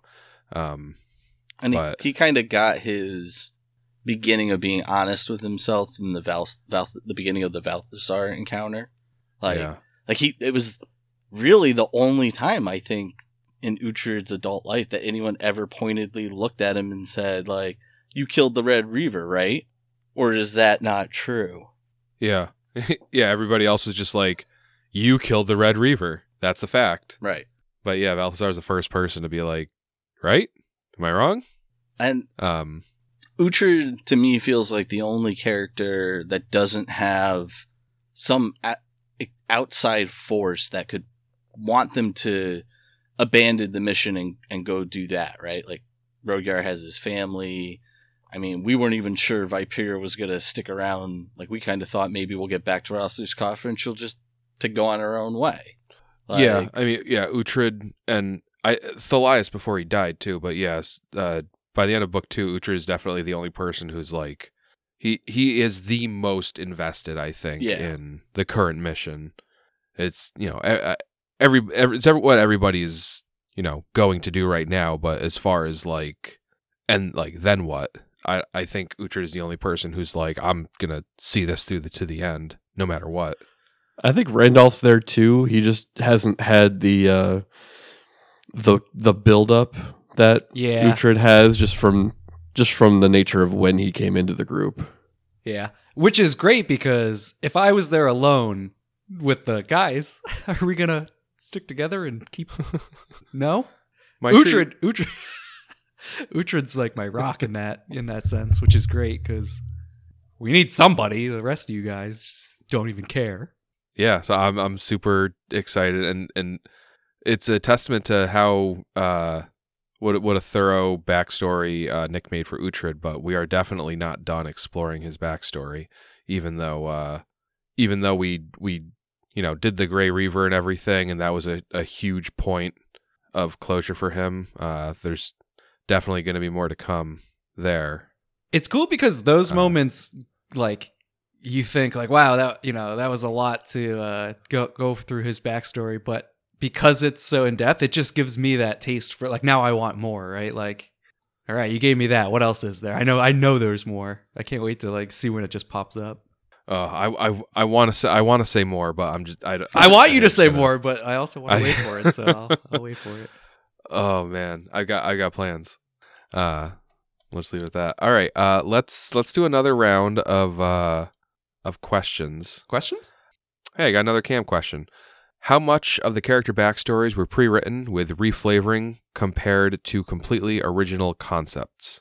If I can take a guess to if I can try to like paraphrase that, like how much have the backstories evolved since we began the campaign, Um, like retroactively? Well, I read it more like how I always read it as how much of them were purely made up by the players and how much of them were retooled by you to fit the story that is ongoing. Oh, okay, okay, okay. I mean, we went over a couple already, uh, where I kind of poked and prodded Tom a little bit for like, ah, did Vipera join a, a gang? Like, ah, coffer crew. Most of Nick's is pretty much, what I say, yeah. you know, what he wrote, uh, and I just kind of took that and, you know, connected some dots on my end, but like the actual backstory didn't really change. Um, I feel like for the most, but like besides Thalias, because that one was like like a completely comprehensive effort between Joe and me. Yep, yep. I think for the most part, the character backstories are pretty much you know as written.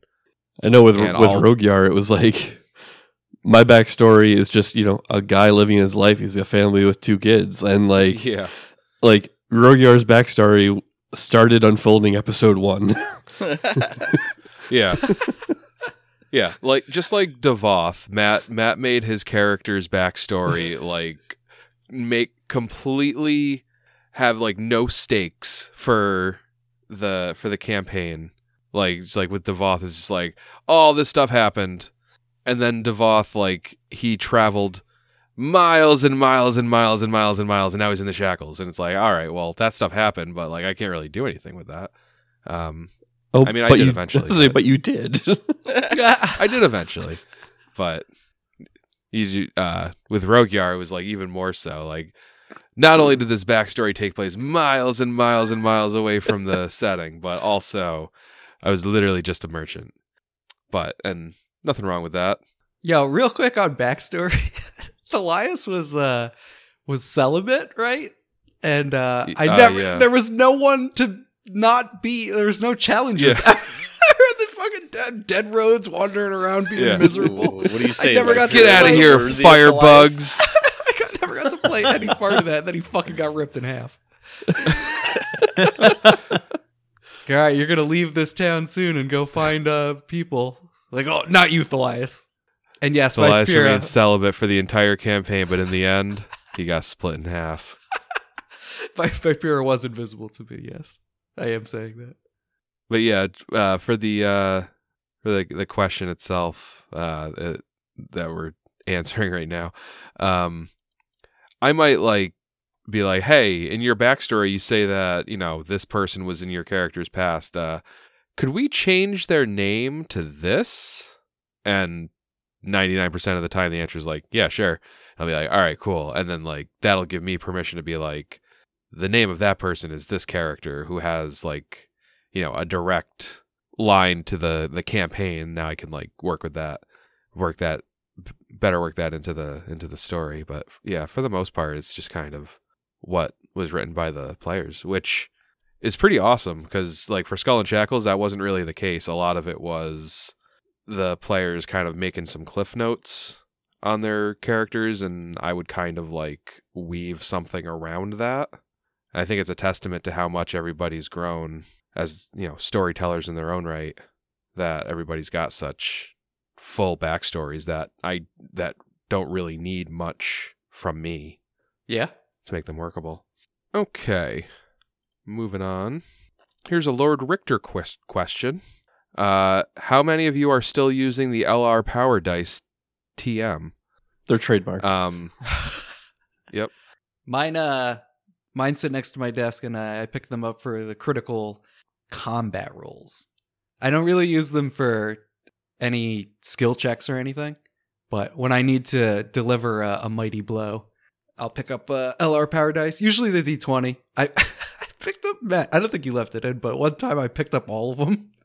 or the first time I used them, I rolled them, and you're like, Joe, you can't roll them. yeah no he he did not leave that out that is in there Oh, that's in there. Uh, that's funny. yeah. to my memory yeah Yeah. Oh no, we all use the power dice. Um, I gotta say, because of a bit of a mix-up at first. At first, Richter sent us just like a whole bag with like five, five or six sets of dice in it, and at the time, whether it was because we weren't all meeting in the same place or because like some people just didn't want to take them home or whatever the reason was, they ended up staying at my place. So they got mixed where in. they were where they were ultimately forgotten about and then it was blamed on me somehow 'Cause- that not everybody had their power dice Well, that makes sense. don't worry matt i won't let you forget that little detail I'm, I'm fine with that because now it works out that I have five power dice. Oh, that's why fucking Rogyar's blowing things apart. Very nice. I I would say for me, when I first started using the power dice, would play like whole sessions, just kind of like twirling it in my hand and stuff, like almost like a little fidget thing. Uh, from the minute the lions got ripped apart so brutally and devastatingly, I think it was probably a good two or th- three weeks before I even picked it up again. I can't look at you. You monster. now it's now it's kind of hit or miss. Sometimes I'll pick it up. Sometimes I'll I'll go a session without picking it up. It's tough to pick it up and not think of Thalias though. yeah, they're not tainted at all. uh, let's do another question uh, this one is from j train from discord uh, is there a plot hook that you can't wait to find out the secret of Ooh, I gotta think about that. Hmm. The um, Um, the dead roads. I'm curious if they're ever coming back, or if there's people coming from them. Uh, like, are we gonna be haunted from that that experience, or are we kind of done with that? We'll never experience that again. That's that's like a big one on Well, my mind because that place don't die again. sucked. yeah, I mean that's that's a good way to put it, I guess. But that place really took a toll on me uh, as a gamer. That place sucked, and it was fun, but it sucked. Yeah, the dead roads were rough. I'll say for me, I think it's I want to find out why we basically got a second body when we came back instead of like restoring our souls to like the already existing bodies. Like there were zombie versions of us back on the material plane, and then we came back from the boneyard with these like oballs, and somehow that generated like new bodies for us. So like are we just like are we the echo spirits of of us or were we the uh But wouldn't our goggles tell us that? I did, didn't our goggles tell us that we are alive? Like we're not. well it's like we yeah that's the whole thing Echo like we Spirit wouldn't be alive. i mean fucking magic is weird but that's i'm just thinking uh, it is more a matter of well, like phantoms aren't undead. right Like the Thalias' Phantom isn't undead, so there's definitely like spirit like wonkiness that can happen that wouldn't be betrayed by the the sight of your goggles. I, I would agree with Matt. My time would be with the ovalls themselves. Like we, we literally have gotten nothing. Zero Yeah. on that. Yeah, other than yeah little bits of like th- some of the protections they offer but we are no closer to knowing how or why we got them than we were when we woke up in that tomb Or like who did them, right? Like, I mean, it, it feels more and more like a god had to intervene to do such a thing at this point. So I'd be interested to see who that ends up being. Yeah, there's there's a lot of uh a lot of really big questions that this campaign has that like a, a lot of APs are just kind of like you know, you, you've got some intrigue in the background, like a like a twist villain to be to be revealed, but this kingmaker one what has uh but yeah this this one just like it starts you off with like in, enjoy this this mystery that defies all rules of of of re, of the reality that your characters occupy uh episode 1 go yep, yep. any other uh Dude, there's so Any there's big questions? so many questions I have like all the time. Can you answer the Dead Road ones for me? Like, are we ever gonna? no no, I can't. I'm not I'm not going to answer.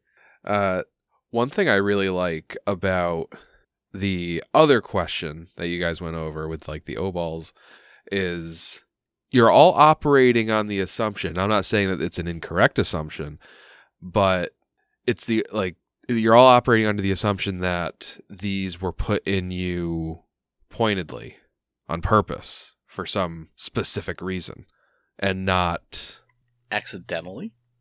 it was Whoopsie just poopsie. it was just a thing that happened. That's interesting. I you're right. I never considered that yeah. ever And at all. even though you present it, I still have a hard time considering it. I reject it. especially considering when we woke up in Roslar's tomb on the boneyard like the carving of the red shrikes in that room like bore a kind of striking resemblance to us as a group That's true. Here's one.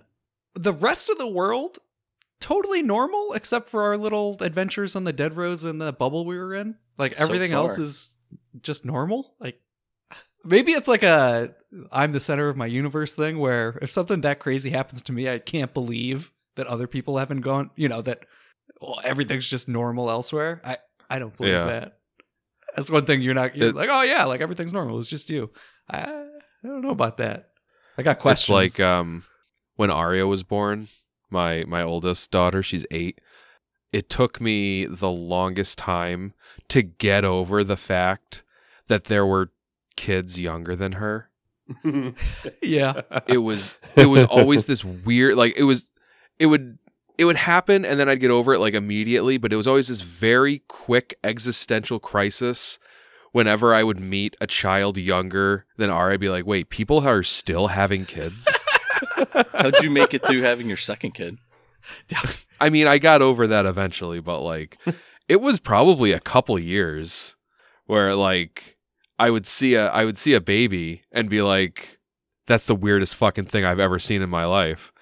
But yeah, anyway, like I can I I see the you know what Yeah. what Joe was getting at though, where it's just like this absolutely insane thing happened to us, but like the rest of like people Don't are you just know living about their lives this? right now. Yeah, it's just Yeah. regular time. What? All right, let's do one more question and then we'll move on to another. Uh, am I saying this right? Ilneo? Yeah, I think that's right. Okay, Ilneo from Discord asks Alex, what content do you not allow in your games and why is Kineticist now on said list? Fucking got him. yeah. Um no, uh, Kineticist is still still allowed, sadly. Uh so I th- it, I think it's it's it's easier to say what books I do allow. Uh and that's only because there's so many books that Yeah, uh, we're constantly that getting in. that. Yeah. How many times have we gone to Alex and said, "All right, check this uh, feet or you know armor or something"? Check out this Oh, cool thing I want to do. And Alex is like, no, no being cool. Not allowed. Well, in Skull and Shackles, that was called making a Tom. oh my god. yeah, that's right. Yeah, Tom would be like, I, "Scram got a couple new level uh, Yeah. spells this level, but I'm gonna make those a surprise." Tom, you're using them wrong. Tom, not from the right source. yeah. I miss that. That was great. Oh my god. And and Um, that's not even to say that Tom did it more than anyone else. I think it just happened to me on the last level or two levels ago in Tyrant's Grasp, where I was like, "Yo, this sweet thing," and had to hear, Well- yeah." Tom always bit himself in the foot though because he'd like make such a I- I fucking amp it up. hassle out of yep. He'd make a show out of it and then be like, oh. yeah. Be like coming soon to a podcast near you. My newest spell. It's gonna drive you crazy. It'd be like fucking BuzzFeed, but like his just his fucking new like level up spells, only for the page to not load. Yeah. All right, so legal books in my campaigns, core rulebook, advanced player's guide, and then Pathfinder Unchained, uh, advanced race guide, ev- any book with ultimate in it, like ultimate intrigue, uh, ultimate combat, ultimate magic, and then any book with adventures in it, like Like occult planar adventures, adventures. horror adventures. But I think that's all of them. I've got a full list somewhere, but like Uh, Lydia Toast, with a quick follow up, why do you specifically limit it to those books? most people who remember D&D 3.5 and the shortcomings that that system eventually had was something called bloat. And it was because 3.5 had so much material that eventually it became impossible to keep all of that material balanced within itself it was impossible to manage everything without leaving exploits in the system because there were so many options that you could scour the all the different sources long enough and eventually find enough exploits at the right moments and mm, create a character that was fully legal within the rule set and also no longer any fun at least in my opinion I gotcha. because you're just like this character deals and i think this was an actual build like 1200 damage every round with magic missiles. Like it, it was just it, it, it became insane. And and pathfinder there's definitely bloat in pathfinder first edition but like obviously not nearly as much as 3.5 got. And and my my, my very first experience GMing uh, for Pathfinder, I think at all, it was Pathfinder First Edition. uh, I I ran a little group consisting of Andrew and I think Nick and a couple other people, and it was mostly because Andrew was still at a point in his TTRPG career where he loved to exploit and it was just fun for him to just be like look at these humongous numbers and that's fine. But you take that kind of uh, motivation and say, "Hey, first time GM, can I be a necromancer?" And also, can I use a bunch of 3.5 material even though we're doing Pathfinder? And that first time GM who just wants everybody to have fun and doesn't want to come off as mean or like a dictator GM go, sure, you can do whatever you want as long as everybody's having fun. And yeah, so then that character becomes like this horrible, unstoppable, narrative slaying PC. That kind of stuck with me. Uh, that was like my that was my first time GMing like a campaign and it was like a pretty long term thing. Uh and that kind of worked into the like the foundation of the way I GM. I think it's important to note too that that happened when we were like 14. No, it No, it wasn't. didn't. We were we were we were out of high school. Were we out of high school? Because Oh, yeah. because this was I thought we after were in high school. No, because this was like I remember this was like after I had invited Alex to join our group with like that the campaign that Andrew was running, where Alex showed up with uh, Major Biff Biff, his halfling barbarian, as the only frontliner in the group. and it was like not too too long after that that you decided to try your hand at GMing, and Andrew was like, "Yeah, I'll play." Yes. and yeah, and so Major Biff Biff was that was Hudson Valley. I was probably 20. So I'd say I'd say that campaign that I ran was I was probably 21 or 22. So, but yeah, so you know, uh, I'm trying to find my footing as a GM and like that was a a humongous barrier, a humongous obstacle that I kind of had to be like, well, if I ever want to have fun GMing, I need to find a way to counter this or like negate this problem that I perceived, which was if I let the PC, if I give PCs free reign with, you know, whatever they want to do, they will inevitably make characters that I can't control.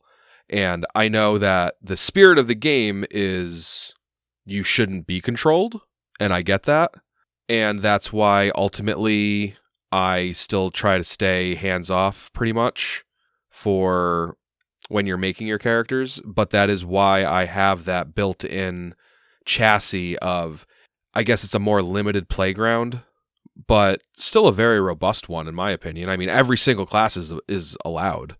I, I don't I don't ban any classes, any archetypes, at least you know, as long as they're in those books, but and I think I've gotten better as uh as I've gone. Uh there have been there have been times where be like, nope, th- these are the rules. This is the what this is what it says, and this is the way we're going to do it. Even though this specific circumstance is like so far removed from, you know, what these rules were intended to cover. Uh, I don't care. That's the way we're going to do it. You have grown a lot over the years. Uhtred for sure has at least one feat that is from an unapproved source. So you have you've come a long way in the sense that you at least like listen to what somebody's presenting and kind of analyze it. And there's been more and more instances we go on that you're willing to let something in. That's true. I I think what is most important for me in this dynamic is that this isn't just me going, "Oh, what is this spell that you want to take?" and then like looking at it and being like, "I don't like that spell. You can't take it." But instead, we're all going into this with this pre-made list that everybody agrees to, and obviously like there's some contention sometimes and like Nick said, I've, you know, I, I've gotten good at being like, all right, well, like if you really, really, really feel like this specific book should be removed from the banned list, like let me take a look at it and I'll let you know what I think. Um, but I guess that's that was a big roundabout way to get to Lady of Toast's follow up of why those books specifically, and that is um, because the ones that I do list are the those are like the flagship books uh, for the rules. Like the all the other books are kind of like companions to those books or supplements to those books. And there are a couple other there are some books that are like, you know, like their own thing, but like the ones that are allowed like those are like the big ones. Those are the cornerstones of the rule system. And like and because of that they get the most attention. They get the most um play testing they get the most uh like reworks. Uh and so when they finally go to print they're going to be the most balanced and the most uh thought through and the less like wonky. Like if you look at a lot of the spells that like going back to scram where he was just like this spell it does this and this and this and this got all these moving pieces like like a lot of times like that would be the telling part of it where it's like i bet this is from a banned book. Because tom's just going through like the spell and i'm like this is so wordy and it's making no sense and there's all these like like what happens like in this scenario or, or if if this thing is in play like if the spell doesn't take those things into account i have no idea what i would do in those circumstances. And then i look it up and i go oh that's why. It's because it's from you know one of these other books. And that's not to say that every single spell or every single feat from those books are bad or unbalanced or even that those are unbalanced like but they're clearly there there's a level of proofreading of playtesting that the books that I allow are given above and beyond what yeah, the it- banned books are. in the same vein, um, you have a comfortability with the books that you do allow, and to your credit, you're very good with all of those rules and sp- like you know most of that stuff. I mean, you'll have to look Yeah. stuff up obviously sometimes, but like I always feel like you're like right on top of everything. There's no like, oh geez, I don't know what that does. Can you read it for me? Let me think about it. Let me, you know, deliberate on it. You're like, Yeah, oh, I. I know this. Boom. Let's at at the very least, most of the time, like if somebody like takes a spell or a feat that's from a banned book, I usually know because I don't recognize it. Yeah. yeah, yeah. Like they're like, I took this spell, and like they're going into it, and I'm already like googling like what book is this spell from because I doubt it's from a, an allowed one. Yeah, you're you're very good at Uh, that. You've come a really long way too. Like I, I'm constantly shocked at you and Matt, uh, just like the knowledge of the actual uh, module or whatever you know that you guys actually know. You're like your actual book knowledge. Yeah. Pretty impressive thank stuff. you. Yeah, I, I, I hope that was a satisfying answer. I know it's it's kind of a contentious thing with a lot of people. Um, and like obviously every table has their own preferences. Uh, we're not gonna we're not gonna jive with everybody with the stuff that I do or don't allow. Uh, but hopefully that explanation at at least you can you can you can understand where we're coming from. I'm probably never ever going to just be like, you know what, all books are allowed. And that's just kind of the way I am. Uh it's his evolution. so, uh, but yeah, all right. So let's uh, let's move on to our next topic, uh, and that's uh, player thoughts on book two. Uh, let's just do an open discussion. Initial impressions, lasting impressions, the story, the characters, the pacing, like whatever. Like, you know, how did book two stand up to book one in any of those categories? Who Book- wants to go first? Book two is more familiar, and I like familiar. Book one was really hard for me. Like it's really hard to get thrown into that world and the fucking yeah, dead you're just like and- basically in outer space Yeah, for the entire that book. was really tough. So book two really, um, I mean, even though I started had a, a little reset mid book, uh, just the the comfortability of the setting, you know, at least having been used to it, you know, getting uh because I never played anything like that before. When when you said you you know this is gonna be new for you guys, I was like, yeah, okay, bullshit, you know, whatever. It'll be like every other one. But then I'm in there and I'm like, wow, holy shit. It's just like a shell shock, you know? And then book two, it was like, uh, you know, it's similar, but I have had that background now. I do at least know sort of maybe what's coming a little bit. So Yeah. I like book two a lot in that regard. And Get I'm excited. Yeah, I'm excited to see where it goes from here because book two sort of feels like that transition book for me, where book one is you're in outer space, book two is welcome back to Earth, and then book three for me is so what's Earth like again? You know, like what, what- So what are we actually doing here? yeah. yeah, what what is book two is book two is re-entry, yeah and then book three is actually landing. yeah It's taken us 50 episodes. We're finally getting into the story, guys. yeah. I think book two for me was exhausting.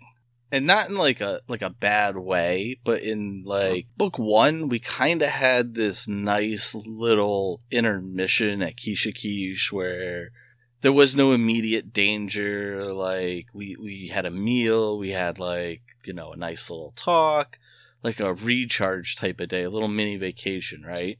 And then book two has just literally been dropped in. We did not get that nice little intermission break. Like every night was people crippled, not just hit, hit points wise. And I think on top of the fact that like book one was such a build up to like Joe was saying, it's like outer space. But when we got back, it was not familiar at all. Everything was like, this is just as fucking weird in a completely different way. Yeah, true.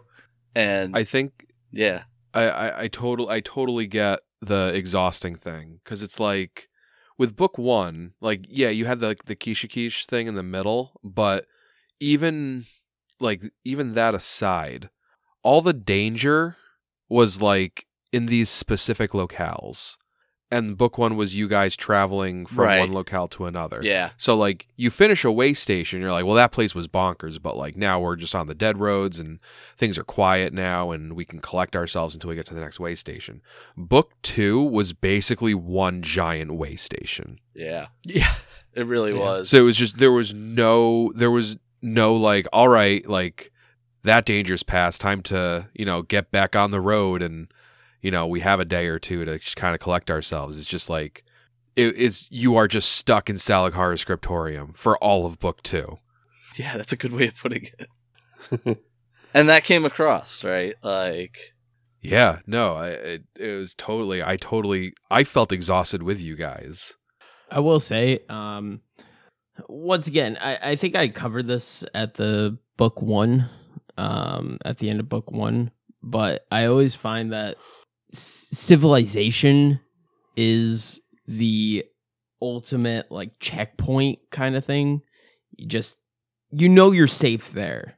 At the very least, you know, you're not getting tossed into a dungeon, uh, you know, right then and there it's just a it- it's just a good checkpoint and we haven't hit that yet and it is uh it it's just starving uh, I- i'm starving for just any outside uh influence whatsoever Yeah, like the fact that we've gone 50 episodes and we have yet to find anywhere like where we can buy and sell items. It's literally just been only Yeah. what we've found along the way for two full books. that's been We a got very our- different dynamic.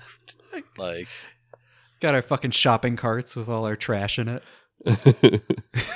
Go down the road. with with Skull and Shackles, uh, it was all of book one that was like no shopping, uh, and you couldn't do any like actual shopping until you got to Rickety Squibs.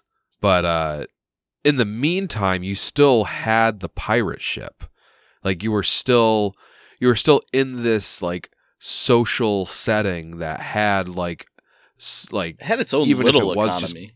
Yeah, Thanks like you could go Manny. to Grok's quartermaster's office and be like, "Well, I found this uh, peg leg with a silver band on it. What can I get for that?" But yeah, with Tyrant's Grasp, it was two books, and both books were meatier than uh, the first two books of Skull and Shackles, and just nothing, like absolutely no semblance whatsoever of trading, rest and respite. You know, Uh, that's got me thinking, uh, well, what if Yando actually sucks and it's just because we got like a Tom Hanks castaway type thing going on? Like, oh my god, a person! like he's the best, yes. Haven't guys even gonna- realized he actually like just really sucks. You guys are gonna get to a town and be like, "We made it, right, Yando?" And he's just a volleyball with a face on it. you just collectively are like, "Well, we're never gonna speak of that ever again." Brush that aside. Anybody else have thoughts? Uh, thoughts on book two? Uh, I, I'm I'm kind of hesitant to say that it was deadlier than book one because I mean, it mean- literally was because someone died, but yeah, statistically, yes, it was deadlier than book one. But I don't know. I felt like book book one had just as many grueling, like like we have nothing for this fight kind of fights. Say you don't consider me a character without saying you don't consider me a character, Alex. How hurtful. Book one was deadlier. I know what you mean, though. You're you're you've expressed it perfectly. Like, I think that's also a little bit of a f- the reflection of difference in levels between the books. Like yeah, take eight Let's start- damage in book one, and you're like, oh my god, Yeah. I might be unconscious. I have nothing to deal with this. I can't even be inventive about it. I just have Right. nothing. You're right. Um, how about um, big bad evil guys of book one, book two? Very different. Uh, almost like apples and oranges. To True, true. as as like a narrative because like book one you have McTana who is voiced by my wife Michelle and there's like this big build up to this final showdown and then book two it was also a very personal fight in that you were fighting your own undead corpses but then like the actual like perpetrator was just this dude that you'd only kind of heard about. Any thoughts on like like like your your takeaways from you know both of those? Like d- did one kind of hit harder than the other? I would definitely say that like McTana was definitely more impactful narratively than than uh, Balthazar was because like it never felt like Balthazar was like pulling the strings and manipulating us into a situation. He was just the obstacle at the end that was standing in our way. McTana always felt like she was this shadowy force that was constantly poking and prodding at us. And it was like she was something we had to overcome. Whereas Balthazar was just kind of there at the end. i considered giving him kind of a build up in the same way that i gave mctana because i, I think i went over this for our book one retrospective but uh, if i had done mctana the way the book had her it would have been pretty similar to Balthazar's fight, where like besides that first initial interaction you have with her through the witch crow in the ghost of Roslar's coffer, that would have been the last you you like spoke with her or even heard of her before you got to Deathbower. Um, like she might have come up once or twice in dialogue with NPCs, but like I added all the like each time you got your stamp of passage, like she would have another message for you. So by the time you got to Deathbower, it was like the the the stakes were really ramped up. Um, and I, I considered trying to do something like that with Balthazar, but I alm- I kind of decided that less was more with him because with the, the you've got the zombified versions of yourselves that you have to fight after picking through the like the ashes of Roslar's coffer. And it almost seemed like the less personal he felt, the more personal it would have been. Because it was like like it's like the dead roads, it's like whatever, like we have no emotional or historical attachment to that. But like McTana is like like this very impassioned uh, villain that we need to uh, go through in order to get home. But like now we're home. Who could do this? Who is so like who has such a vendetta against Roslar's coffer that they would do this to these people, that they would do this to us? What drives them? And then you meet the person behind it and he's just like, "Oh, hello. Who are you?" And he's not even the well, he's not even the one that did it. He's the one that put up the cloud, but he's not the one that Right. destroyed the town. But Right, I yeah, that's true. I do think the thing with Balthazar too is he was he was kind of built up by the cultist that we interrogated. So like we're going through this whole thing like, oh man, we gotta build this up. We got a fucking vampire we gotta take down. And we get there and he's just a guy. Yep. So like even what little build up there was was kind of building up to a letdown when we met him directly. Yeah. So like in in almost every way it was just subverted expectations and I kind of liked that. It it made for a less memorable encounter, I think altogether, but I I think I think I really like that anyway because you guys were like it, it, the the setting itself, the stakes themselves, they were so much higher. It was so much more personal that when you finally got to this guy, you're like, who can we aim this, uh, like all this frustration at? Who can we take vengeance out on? And it's just this dude who's just like, I'm just here for information. Like none of this means anything to me. This is just another job. So I really like that. I'll say that uh, Uh, I felt like, it, like for me, what I kind of always envisioned in my head when we were going down the dead roads was like um, from Dragon Ball when Goku's running down the afterlife Snake Road or whatever. Snake Way. Snake Yeah. Way, right? And like these way stations would just kind of like, you know, be there out of the mist. And it made sense that like obviously McTana would know that we're doing this and ultimately knowing they have to come to me anyways. With book two, it felt like we snuck in and we were like, had this vibe of like you were trying to avoid the spotlight of detection. So it made more sense that Balthazar wasn't just like, popping up randomly and saying like I know you're in there. Yeah, that's true. I kind of I was playing with the idea at one point for like once you got into the Bastion of Light for there to be like some like weird like PA system where you guys would just like randomly hear Balthazar be like, "Attention, everybody! The lunch uh, lunch menu for today is sloppy joes," or like just like some weird shit like that. Um, so like there would still be some sort of like presence that he would have uh once you got there but ultimately yeah like the whole point is he doesn't know that you're coming uh or at least like he doesn't know when you're coming he doesn't really know who you are like he might know that there's some people causing havoc in the town but it's beneath his it's been beneath beneath him to like step in at any point Actually, I have a question. Was uh was the boss fight with uh Balthazar entirely avoidable? Like, could we have just yeah, all right, you're you have your job, we have ours. Let's move on. No, there was no like pacifist route through Balthazar in the same way that there was uh, written into the McTana fight. Um, Peace was never an option. yeah, because the the only way out of the town was to get the key that he was holding in order to get the festering the fettering maw and then you have to destroy it to lift the fog and he wasn't going to give you the key you know without killing him first Right. uh so yeah you're always going to have to fight and kill him let's do a couple more questions before we uh, get to our final final stuff uh here's a lady of toast question from discord uh favorite behind the scenes moment I don't know. There, there's just like a lot of stuff that never even comes close to making in the episode because it's nothing even related that makes me want to pee my pants from laughter. All right, I've I've got one, but it's from it's from book one.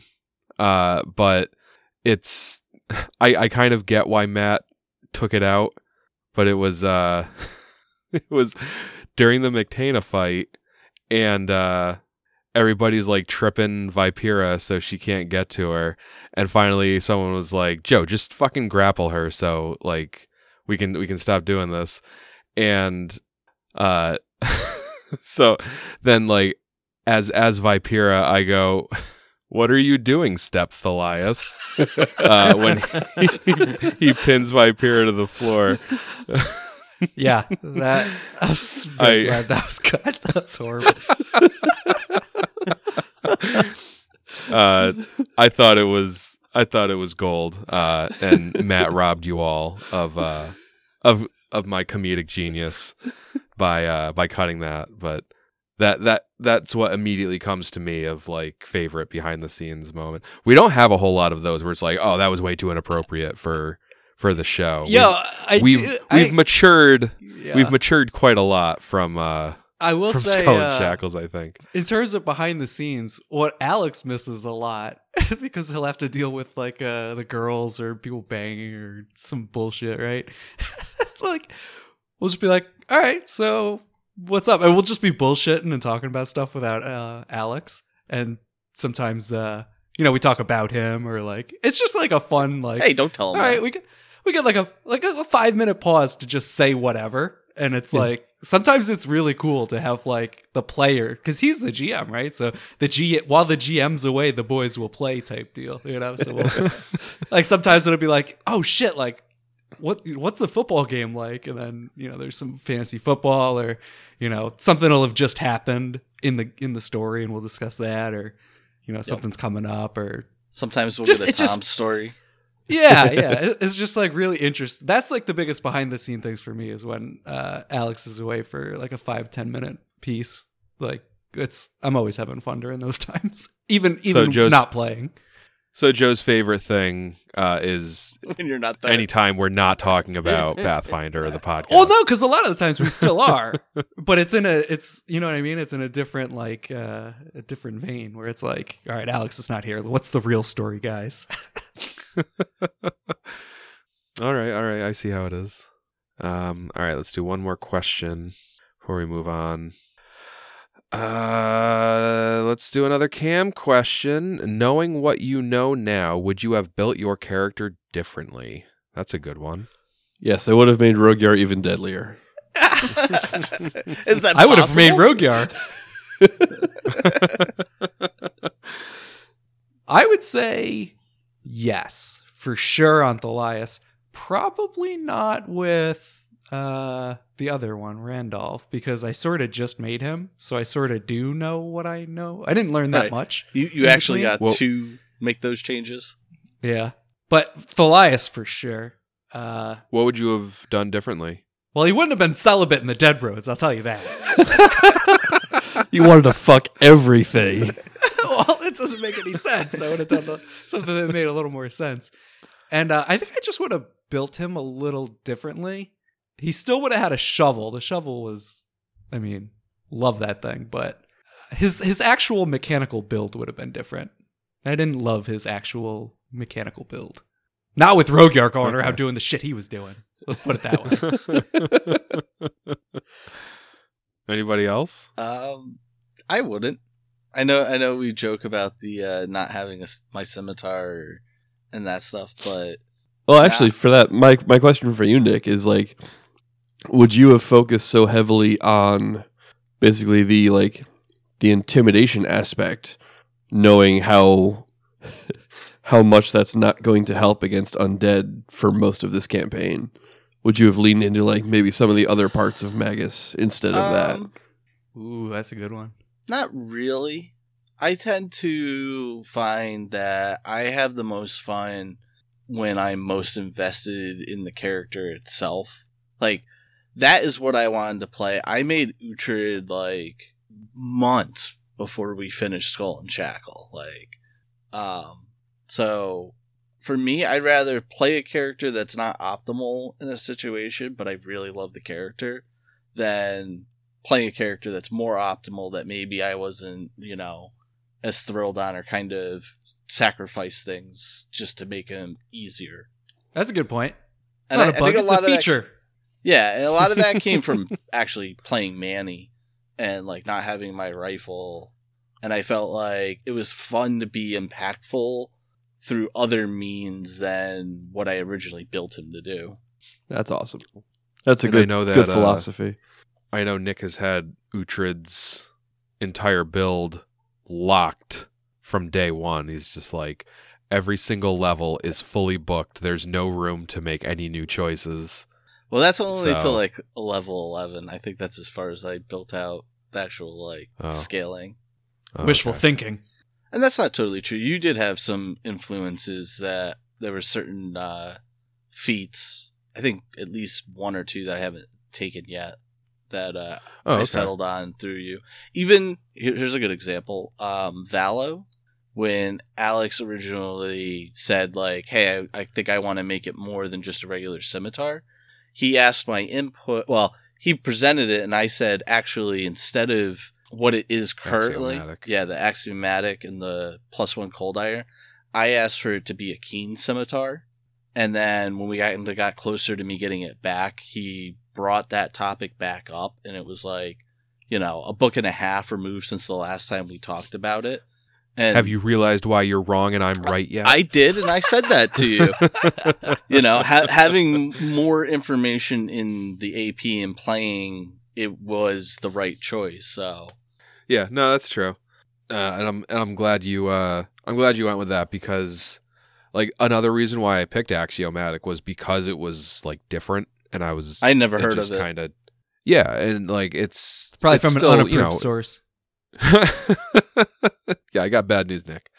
But yeah, it it was you know it's like oh it's a plus one keen scimitar, how like you know how fun, uh and for if you're just like a crit fishing build like yeah that is a lot of fun. That's exactly what you want your character to do, but like Uhtred can give his scimitar keen anytime he wants, but then axiomatic like that by itself gives the weapon more of a personality in my opinion and it gives you a uh, an interesting edge where a lot of the times you wouldn't have that.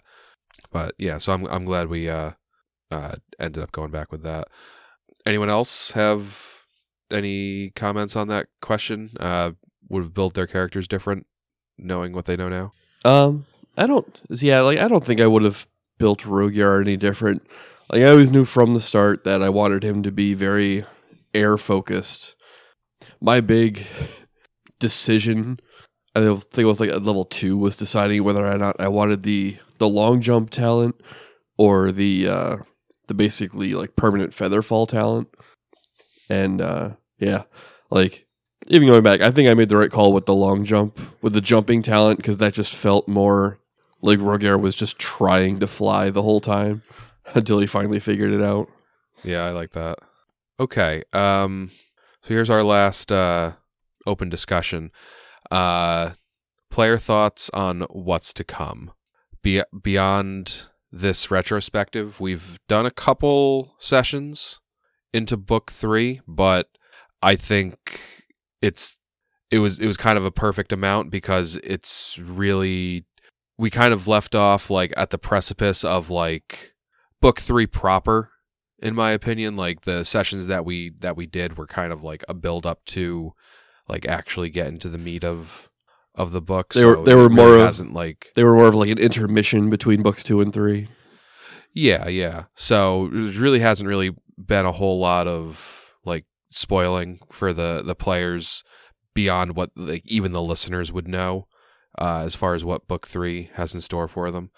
Uh so yeah like what what what does everybody think is is waiting for us in book 3 uh where where do you think the story's going? Or you know what you know any any like big hail mary predictions on like a big bad guy or you know whatever? I mean, we've already been kind of warned that this uh, Gildeus guy is probably waiting for us in, in Vigil somewhere. But my big thinking is all this time we've been building up to like we have to get out of Roslar's coffer, we have to get to Vigil, we have to warn the Knights of Ozem what's happening. And I'm thinking that either the Knights of Ozem are just going to flat out not believe us, despite being offered whatever proof we might have, or they're going to be so inept and inconsequential in the grand scheme of things in Last Wall that it's just going to be like, okay, oh no, the Whispering Tyrant's coming back, but we can't do anything about it. So, like, the PCs are all going to have to be like, oh, fuck it, we'll do it ourselves. okay You know, one of my uh I haven't dropped this since we got here uh, like at the very start of book 2. There was a guy who was with us on the dead roads and came along with us, but he wanted to explore the rest of the world. I think he's going reed reaper What? Oh yeah, yeah, the uh, reed reaper Reed Reaper. I I wonder if he's going to play something bigger here. I don't know. Just the just something the way how he left off with us. It, there's just been uh, that little inkling in the back of my head. Yeah, I will say I completely forgot about him, but that's a good point, Tom. Like, I do hope he comes back because I know he he kind of like got off of uh, Barzak's wild ride before we did. So it, it'll be interesting to see where he comes back. It's If he comes back. Keisha Quiche. Dude, Keisha Quiche, yeah. Tell me he has a, a pivotal role for all six of the books. Like that guy's a legend. oh, he really is. Um, I don't want to say he's never coming back. then don't say he's coming Uh, back. Just give, give me what I want. It's so simple. You're the GM. Just do it. He'll give you whatever you, you want.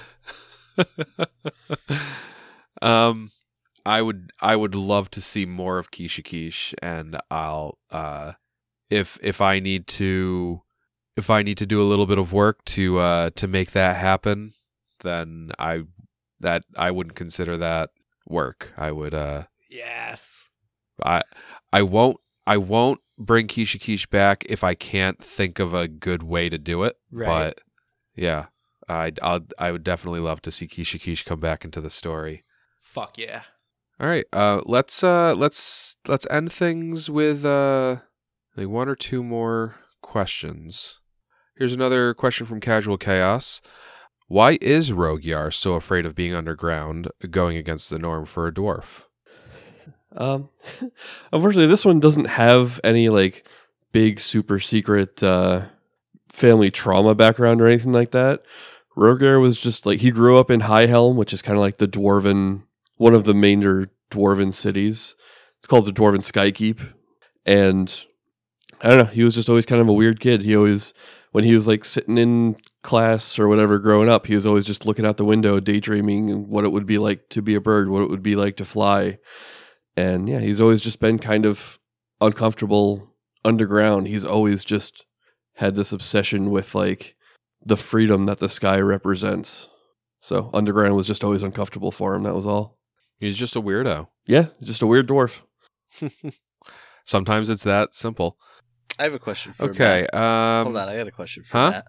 Okay. Uh, have you looked into like what what element will Rogyar be taking next? Uh, earth or fire? Well, Or heart. If you could tease. see, that I honestly don't know because I could just take the other You can wa- double up. Yeah, I could take the other water or the other air. Like I could take air again to get electricity stuff, or I could take water again to get actual water stuff instead of ice. Um, or I could take the the ether one, Oh yeah. which has like telekinetic abilities and and whatnot. Um, and sorry, Lord Richter, but wood and void are not allowed from. They're not from allowed sources because I I really looked into like the void stuff, especially as a second element. That would have been so much fun. But yeah, unfortunately, that's that's a no go. But yeah, honestly, I don't know what I'm gonna take because I honestly wasn't planning on taking water at at uh, at seventh level. That was more of a choice of necessity because I felt like we needed some more healing, and that was the only way to get it. Unbelievable, this fucking guy. Um, question from uh from the audience. I feel like I I always get this guy's name wrong in my head. Xenothos. Xenothos? Yeah. Xenothos. Who's take Who's going to be taking leadership to keep Yando around? Well, Uh, first I got to double check: is leadership allowed? Because not every table allows that. Yeah, I don't know. That's my that's my actual answer. if he was like, dude, we're out. Like Yando doesn't owe us to continue with whatever we're doing. So I guess it's how much does Alex really enjoy playing Yando? I love playing Yando. So Uh, I I love having a, a horrible Australian or perhaps New Zealand accent.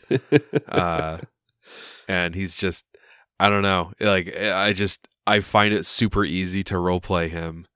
I I love having an NPC at my disposal that everybody actually likes and wants to keep around. Honestly, Um, it's nice just having that NPC around too to bounce RP moments off of, Yeah. rather than having to constantly go among the group.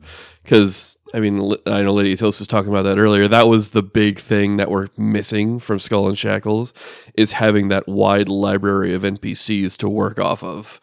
Yep. Oh yeah. yeah. Uh yeah, one of my favorite episodes from Skull and Shackles was when spoilers, you guys were trying to uh take the the rock back uh, after Mancatcher Cove. The one Oh, where episode fifty. Yeah, where Manny Tidewater died. Rock. Yeah, my favorite. and well, t- I mean, th- there's the the build up to that. You're like, all right, like, what's our plan? Like, nobody's ever been able to penetrate this place. So, like, what can we do? And like, all right, so here's a couple like rough drafts. Like, how? ca- But how can we like? How can we quantify that? How can we make that happen? Does anybody have this spell? Anybody have access to this spell? And it just turned into Feeks being like, "Hey guys, um, remember when I said I didn't have that spell? Well, what if I did?" uh, because I just had all these fucking like stat blocks in front of myself, being like, "All right, does anybody have that spell? I don't think so." And then like fucking ten minutes later, it's like, "Oh shit, no, uh, Feeks has it." Dude, Feeks, I love that guy too. Yeah, you done a good job, Axel. Listen, uh, PC deaths are never uh, fabricated on purpose by me, but they do always create uh, the most uh, dynamic moments and the most memorable moments. So, for those of you in the audience that think that I uh, relish PC deaths, um, he does. the answer is yes, but I also don't do it on purpose. Yeah, I thought for a second you were gonna say, and they always come from Joe. I was like, dude, I will say on. I got there was my belt. There was one PC death that was planned out ahead of time. It was. Yes, okay. was. But on but the thing with that was even though that was planned out, it happened in a naturally somehow. Yeah, it was planned out, and actually, like the dice just cooperated in that moment. yeah. Yeah. Yes, it was the hood. Yes, the hood did die, but it was like, but he he died because we planned it. But Nick was like, "I'll just roll dice anyway, just to I like rolled two do it." ones. Like Axel sent Yeah. me a text and was like, "All right, this is the point where he's gonna die, so just roll." And then he was gonna like, pretty much the roll was gonna you- be useless, right? It was Yeah, just for whatever show. you actually roll, roll a fail. like say, like, "Oh, I got a natural one," and then you just did. Yeah. but anyway, uh, I think that just about uh, does it for doing our retrospective on book two. Does anybody have any closing thoughts? Ooh, dude, I got a lot of thoughts, but mostly it's uh you know how wild this has been up until this point, and uh I have no idea what's coming. And I got a new character, and there's uncertainty around every corner, and I'm I'm definitely excited to see what comes next because uh it's been a roller coaster so far, and there's just no way it's gonna slow down and get all friendly. I I just can't see it. I'm waiting for my next Book- guy to die, you know, or some something horrible's gonna happen. It's just book always three. lurking. Yeah. Book three is my favorite book. Just just like just reading them all beforehand. Book three is my favorite book to like it's the one I'm looking forward to the most. Will it be my favorite like after the fact? I who, like who's to say? But as far as what I'm looking forward to running, book 3 is hands down the one I've been looking forward to the most.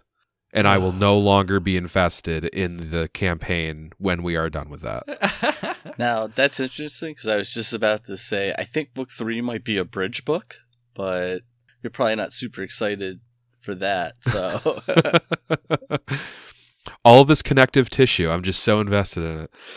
Um, I get the feeling that like, kind of like I mentioned before, I think like books one and two was more like this is this is the setup to get the PCs to a power level where they can actually start getting involved with whispering tyrant lackey level threats. So like, yeah, yeah, yeah. okay, we we've got these.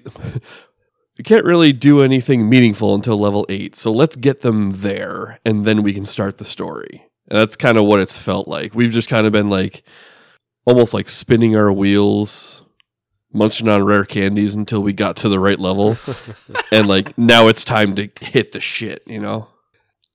And and book 4 is I'd say it's a close second. It might be a tie between books 1 and 4 for like the ones that I was looking forward to the second most. Oh, I don't know, book 2. They're all so good. Um but yeah, I'd say like book 3 absolutely looking forward to the most. Book 4 close second probably. It's just it's such a it's such a cool story. Uh but yeah, I'll I'll I'll leave it there. I don't want to accidentally spoil anything. But uh, it it's been it's been a blast going over all of book two with you guys because it was book two is also such a, a cool, interesting book. Uh, so many so many cool moments. Uh, such a, a it's a thrilling story so far. Uh, watching everybody deal with all this horrible shit that's happened, and yeah, I I can't wait to uh, I can't wait to to move on to book three and Vigil and social activities. Things and People, stuffs. what are those? but yeah, it's it's been a blast uh, talking to you guys and uh, doing this live for our for our patrons. Uh, I always love watching watching everybody with all their silly little comments, pretending that I'm salty. You're so cute. Yeah, we got the best people. Yeah, love really you do. guys. Uh, but yeah, so we'll we'll see you next week for our grand premiere of uh of book three. Until then, see ya. See ya. See ya. See ya.